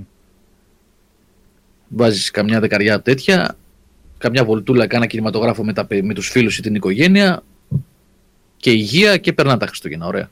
ναι. Και τα μέλα μακάρανα δίπλα. Και τα μελώματα Πάντα, πάντα. και οι κουραμπιέδες και οι δίπλες και οι κορμοί που λέγατε πριν. Από η ΕΝΕΔ λέει ο Χιλ Μάστερ δεν έχει τίποτα στη λίστα. Α, η ΕΝΕΔ ρε το φίλο. Τι λέει. Μπορεί το, όχι το μαγικό κουτί- κουτί στην ΕΡΤ παίζονταν. Η ΕΝΕΔ, όχι. Πήγα να σου πω για τις καλικατζαροδουλειές. Έχω ξαναπεί αυτό άλλα Χριστούγεννα. Το βρήκα στο YouTube και το κατέβασα αυτό και το βλέπω. Ε, έχει γεράσει λίγο άσχημα βέβαια. Είναι των Σοφιανών. Όσοι είστε μεγαλύτεροι, θυμάστε τους Σοφιανούς που κάνανε τις κούκλες, τις μαριονέτες για την ελληνική τηλεόραση, για την ΕΡΤ. Κάνανε και πρόσφατα και άλλες παραγωγές στην ΕΡΤ αυτή. Ε, και είναι ωραίο από άποψη λαογραφίας δηλαδή. Έχουν πάρει ας πούμε ιστορίες παραδοσιακές από χωριά και τα λοιπά από διάφορες περιοχές της, από όλες τις γωνιές της Ελλάδας και τις έχουν βάλει σε ιστορίες, σε μικρά επεισόδια με τους καλικάτζαρους που βγαίνουν παραμονές Χριστουγέννων και κάνουν ζημιές και μαγαρίζουν ε, τα αλεύρια και τα- τυραννούν τους, τους ανθρώπους ε, στα, στα χωριά. Εντάξει, έχει γεράσει πολύ άσχημα. Οι μαριονέτες είναι πολύ κακές και ο ήχος πολύ κακός. και Γενικά βλέπετε δύσκολα, αλλά έτσι για την ιστορία αξίζει να το έχεις. Να του ρίξεις μια ματιά. Ο Diamond King λέει Χριστούγεννα από ταινίες. Το Die Hard 2 μου έρχεται στο μυαλό και το Die Hard Trilogy στο PS1. Ναι, το είπαμε το Die Hard. Και το 1 και το 2 είναι Χριστούγεννα. Σοβαρές ταινίες, λέει ο Λουίτζο, στο κινηματογράφος δεν έχει. Πήγαν και βάλαν το Aquaman. Δεν έχω ακούσει τίποτα γι' αυτό. Δεν ξέρω αν έχετε. Ε, και καλές και κακές κριτικέ έχει πάρει. Κλασικά για ταινίες με υπερήρωες. Τουλάχιστον έχει πάρει τις κακές κριτικέ που παίρνανε αποκλειστικά τα, τα προηγούμενα του DC Universe πλην του Wonder Woman. Τώρα, τι λέει σαν ταινία, δεν ξέρω. Επίσης, στο κινηματογράφος είναι το Mortal Engines που δυστυχώς πάει για εμπορική αποτυχία από ό,τι διάβασα. Οχ, σοβαρά. Ε, δεν το είδα βέβαια, δεν ξέρω αν λέει τίποτα. Βέβαια τα περισσότερα που έχω διαβάσει ε, είναι ότι έχει μεν ψηλό κενό σενάριο, αλλά τουλάχιστον σαν θέαμα αποζημιώνει. Ε, Και, και το Creed 2 είναι, για όσους θέλουν ακόμα να συνεχίζουν να ακολουθούν την ιστορία, το σύμπαν του Ρόκι. Ε, και αυτό έχω ακούσει καλά λόγια. Δεν έχω δει κανένα από τα τρία ακόμα. Ήθελα να δω και τα τρία, αλλά Αυτό είναι δεν μόνο, είδα θα, το δει, τίποτα. θα το δει δεύτερη φορά, λέει το Mortal Engines. Του άρεσε πολύ. Ναι. Μ. Α, νομίζω αύριο δεύτερη φορά λέει για το Aquaman. Εννοεί. Α, α, Ότι λέει α, ταινιάρα, συγγνώμη. ναι, ναι, λέει, ναι, το το Aquaman. Aquaman. Ναι, ναι. Sorry, sorry, τον ημών. Ναι. Παραποίησα τα λεγόμενά σου. Death Racer, Ε, έχεις ακόμα εμπιστοσύνη στο σύμπαν των Transformers; Σε Transformers, βλέπω ε. πολύ Εγώ- θαραλέω να δεις τον Bumblebee. Ναι. Βέβαια δεν το κάνει ο Michael Bay, οπότε ποτέ δεν ξέρεις. Αλλά... Τι είπες; Michael Dean ε, το ψάχνεις ως καλικαντζαροδουλειές. Έτσι λέγονταν. Ε, αυτός είναι ο επίσημος τίτλος της σειράς αυτής των Σοφιανών. Όχι, τι- Στην... Τι και Λουίτζι από αυτούς τους action heroes, ε, Schwarzenegger, Jean-Claude Van Damme και όλους αυτούς, καλά Steven Seagal, τέλος πάντων. Ο Σταλόν νομίζω ήταν ο μόνος που ήταν πραγματικά ηθοποιός, γιατί έχει αποδείξει σε κάποιες ταινίες ότι δεν, δεν μιλάμε για οσκαρική περίπτωση, αλλά έχει αποδείξει ότι μπορεί να κάνει, μπορού- θα μπορούσε μάλλον να κάνει και άλλα πράγματα ε, πέραν αυτών για τον οποίο τον γνωρίζουμε πιο πολύ. Που βέβαια για άλλη μια φορά να πούμε ότι η ταινία που τον έκανε πιο γνωστό το Rambo, το πρώτο που λεγόταν First Blood απλά, εκεί έκανε έναν εντελώς διαφορετικό ρόλο και τα πήγε πολύ καλά. Δεν ήταν τα υπόλοιπα τα sequel που βγήκαν δεν είχαν καμία σχέση με το τι προσπαθούσε να κάνει η πρώτη ταινία. Ε, και στο Kaplan τα έπαιζε πολύ καλά. Ε, το Creed 2 ήταν χειρότερο από το πρώτο πάντως. Ε. Εγώ πιο πολύ θέλω να το δω καλά και το πρώτο το Creed μου άρεσε, αλλά πιο πολύ επειδή επανέρχεται ο Λούθγκρεν στο ρόλο του Dragon, δηλαδή τι άλλο πια. Και ο Θείος Ζώτος λέει Creed 2 μην κάνετε τον κόπο. Μάλιστα. Ε, κάποια στιγμή θα τον κάνουμε τον κόπο. Ίσως όχι κινηματογράφο. Ε, Πες άλλη μια φορά, ρε Νικόλα, τα δώρα για που δίνει ο φίλος σήμερα. Ένας φίλος, ένας αναγνώστης Ε, δίνει πέντε πάνω στην παιχνίδια. εικόνα, Αυτά ναι. που βλέπετε. Ναι, ναι, να, για να δηλώσει συμμετοχή, γιατί ένας φίλος έγραψε εδώ. Λοιπόν, παιδιά, είναι, είναι, τα αυτά. Age of Decadence, PC, όλα Steam κωδική, Age of Decadence, Knights of the Old Republic 1 και 2, δύο ξεχωριστοί κωδικοί, το King of Fighters 13 και το SimCity 4. Ε, πλησιάζουμε στο τέλος νομίζω, οπότε αφήστε ένα σχόλιο στην είδηση του Game Over με τον τίτλο του παιχνιδιού που θέλετε για να μπείτε στην κλήρωση και στο τέλος εκπομπής. Εδώ, παιδιά, σας έβαλα το link. Εκεί, έτσι, όχι στο chat Ναι, ε, ναι. που τρέχει τώρα στο YouTube. Εκεί μέσα για να τα έχουμε και σταθερά και να κάνουμε μια κληροσούλα λίγο πριν κλείσουμε. Χριστουγεννιάτικη με Leonard Nimoy. Δεν ξέρω, ξέρεις, ξέρει κανείς; Ομ, Προσπαθεί λέει, να θυμηθεί αδερφή μου μια ταινία και λέει ότι έπαιζε αυτό. δεν μου έρχεται, ρε. μ, Κάτσε και να Luigi, κάνω ναι. ένα γρήγορο εδώ.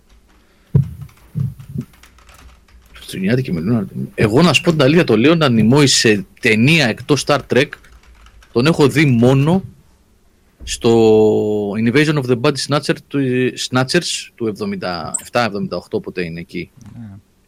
Δεν το θυμάμαι σε ταινία εγώ τον Leonard Nimoy άλλη, να σου πω την αλήθεια. Εκτός σε Star Trek βεβαίως, έτσι.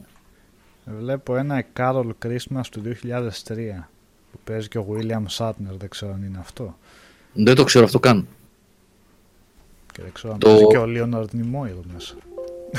George 360, τα Knights Όχι, of, δεν the, παίζει ο τα Leonard Knights of the Old Republic είναι third person RPG. Έτσι. Για να ξέρεις, είναι RPG παλιά παιχνίδια Ε, RPG. του 2002, 2003, 2004 εκεί αυτής της εποχής. Είναι παλιά παιχνίδια τα οποία βέβαια δεν έχει καμία σημασία τι γραφικά έχουν, αν και έχουν, στέκονται μια χαρά Ναι, για την νομίζω- ηλικία τους μια χαρά. Ναι, ναι. Και έχουν φοβερό Ε, σενάριο, ειδικά άμα σας αρέσει το σύμπαν των Καταπληκτικές Star ιστορίες Wars. και σύστημα μάχης.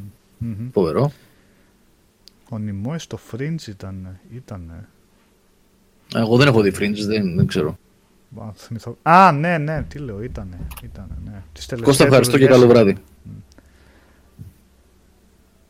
Το Fringe για κάποιο λόγο μου ήρθε στο μυαλό μου Fraser και λέω ότι. Αλλά ναι, όχι στο Fringe. στο Α, όχι, Αμερικά, ναι. Α, τώρα που είπες Fraser, το είπαμε νομίζω την προηγούμενη εβδομάδα που συζητάγαμε το Σάββα και πρόεδρε το Γενιάτικα, τις ταινίες, ότι μπορείτε να βρείτε εξαιρετικά χριστουγεννιάτικα επεισόδια σε διάφορες σειρές, κομμωδίες κυρίως, που ε, πάνε και τα κολλάνε αυτά επάνω.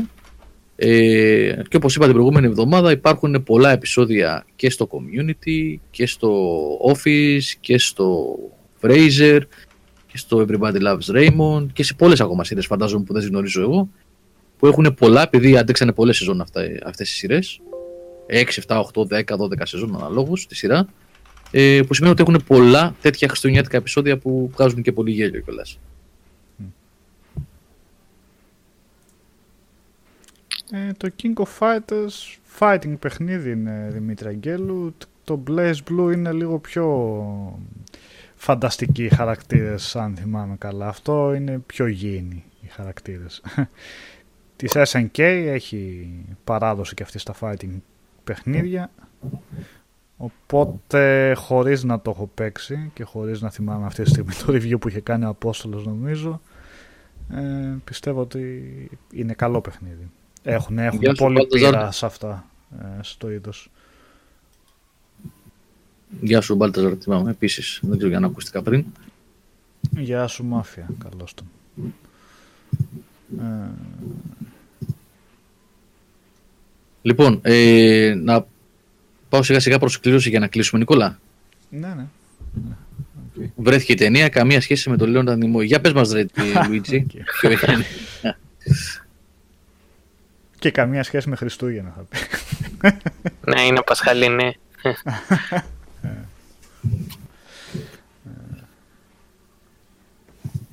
Λοιπόν, να δώσουμε πέντε λεπτάκια να κάνεις ένα μικρό διάλειμμα να δώσουμε στα παιδιά σε όσους μπήκαν λίγο πιο μετά άμα θέλουν να συμμετάσχουν στο διαγωνισμό για να τσιμπήσουμε πέντε ονόματα, να δώσουμε τους κωδικούς Μμμ. και να πάμε προς κλείσιμο για την τελευταία εκπομπή του η οποία κύλησε όπως να είναι. Εντάξει όμως, οκ, ωραία ήταν. Οκ, Γεια σου, πάμε... Grey Fox. Δεν πειράζει, Άρχισες- πες την απάντηση. όχι. στην κυρία. Οπ. Ναι, Είναι ντροπιαστική απάντηση, λέει. Ε, γι' αυτό δεν πειράζει, πες την τώρα. Christmas Carol 99. Α, με τον Patrick Stewart είναι. Ε, Τον εντάξει, Patrick Stewart. το πλαστική. Σιγά. Είναι επί- επίσης, επίσης πολύ καλή παραγωγή. Και σκληρή παραγωγή κιόλας. Δηλαδή δείχνει το βιβλίο το μεταφέρει ωραία έτσι. Μμ. Σκοτεινό τρόπο. Ε, Οκ, πάμε για ένα διάλειμμα και... Ένα μικρό διάλειμμα, παιδιά, για 2-3 λεπτά. Μπορείτε, όπως είπαμε, να δηλώσετε συμμετοχή αν σας ενδιαφέρει ένα από τα πέντε παιχνίδια που μας δίνει ο φίλος αναγνώστης του site ε, που βλέπετε στην εικόνα που έχει ο Νικόλας εκεί. Age of Decadence, Knights of the Republic 1, Knights of the Republic 2, King of Fighters 13, SimCity 4. Δηλώνετε συμμετοχή σε αυτό το link όσοι θέλετε. Θα σας δώσω 2-3 λεπτάκια να περιμένουμε και μόλις γυρίσουμε θα κάνουμε την κλήρωση για να κλείσουμε και την εκπομπή. Ναι, ναι. Πάμε.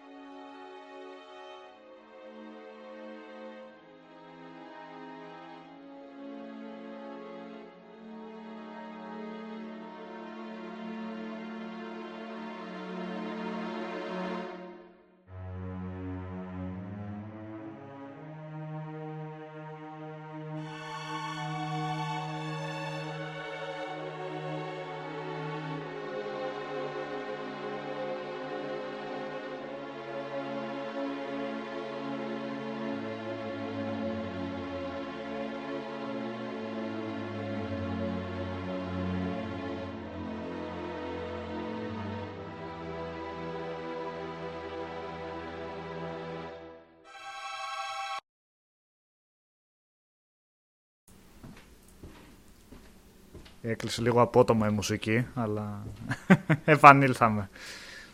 Με νικητές για διαγωνισμό. Ναι, ναι, είμαστε. Ε, όχι μόνο εγώ είμαι στον αέρα. Τώρα είσαι και Α. εσύ στον αέρα. Τώρα είμαι κι εγώ. Τουλάχιστον Οκ. πρόλαβα Κύριε- νωρίς. Κύριε Παραγωγέ. Έλα, ναι. λοιπόν, λοιπόν. Οι νικητές των πέντε παιχνιδιών μας έδωσε ο φίλος που δεν θέλει να πει το όνομά του.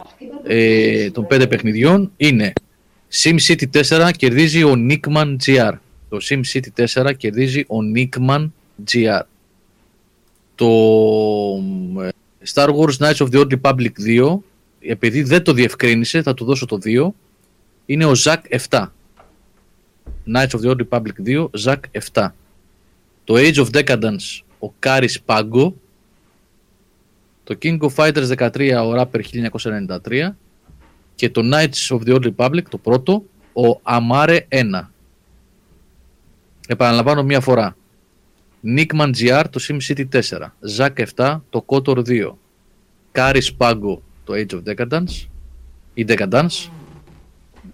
Rapper 1993, το King of Fighters 13 και Amare 1 το Kotor, το Knights of the Old Republic. Τα παιδιά αυτά που ακούσαν το όνομά τους, αν θέλουν να πάρουν τους κωδικούς τους, μου στέλνουν ένα PM στο site, επαναλαμβάνω, ένα PM, ένα μήνυμα, στον admin, το username admin, με τα... όχι ψέματα, χρειάζονται στοιχεία, ένα PM και εγώ θα τους κάνω reply τον κωδικό κατευθείαν, αφού είναι ψηφιακό, δεν είναι πακέτο. Ε, είτε σήμερα είτε αύριο το πρωί, είτε τις επόμενες ημέρες. Εγώ θα κρατήσω τους κωδικούς εδώ, όποτε θέλετε επικοινωνείτε. Έτσι. Ευχαριστούμε το φίλο που έδωσε τα παιχνίδια και καλό παιχτά να είναι, παιδιά, σε εσάς που νικήσατε. Λοιπόν, κλείνουμε, αγόρια. Ναι, ναι. Ναι. Θα χαιρετήσουμε τους φίλους μας για μια ακόμα φορά. Ευχαριστούμε πάρα πολύ για την παρέα. Καλές και για τη γιορτές. στήριξη. Καλές γιορτές να περάσετε με υγεία. Ε, να πω εδώ ότι είναι 17 Δεκέμβρη και δεν σταματάμε από τώρα. Έχουμε ακόμα μπροστά μας, όπως είπα και πριν, και reviews αρκετά που έχουμε ετοιμάζουμε για τις επόμενες ημέρες και ειδικά άρθρα για την επόμενη εβδομάδα. Προς Θεού, δεν, από τώρα είναι πολύ νωρίς. Είναι το τελευταίο webcast όμως για το 2018. Οπότε μέσα από εδώ, από αυτή την εκπομπή, χαιρετούμε και ευχαριστούμε πάρα πολύ για μια ακόμα χρονιά που μας κάνατε παρέα και στηρίξατε την προσπάθεια. Να έχετε υγεία και να είστε καλά και εσείς και οι οικογένειές σας και οι φίλοι σας και όλοι όσοι αγαπάτε. Να είστε καλά. Καλή νύχτα από μένα. Και Κα- καλές γιορτές. Καλές γιορτές, παιδιά. Καλές γιορτές. Καλές γιορτές, καλά να μας μπει, καλά να μας βγει. Πολλούς κουραμπιέδες, πολλά μελομακάρονα. Πολλούς γραμπιέδες, πολλά μακαρονακάρονα βέβαια, πολλά παιχνίδια. Και πολλά παιχνίδια. Και Και καλά να είμαστε παιχνίδια. καλά. Ναι. Και όλα καλά. Καλό βράδυ, παιδιά.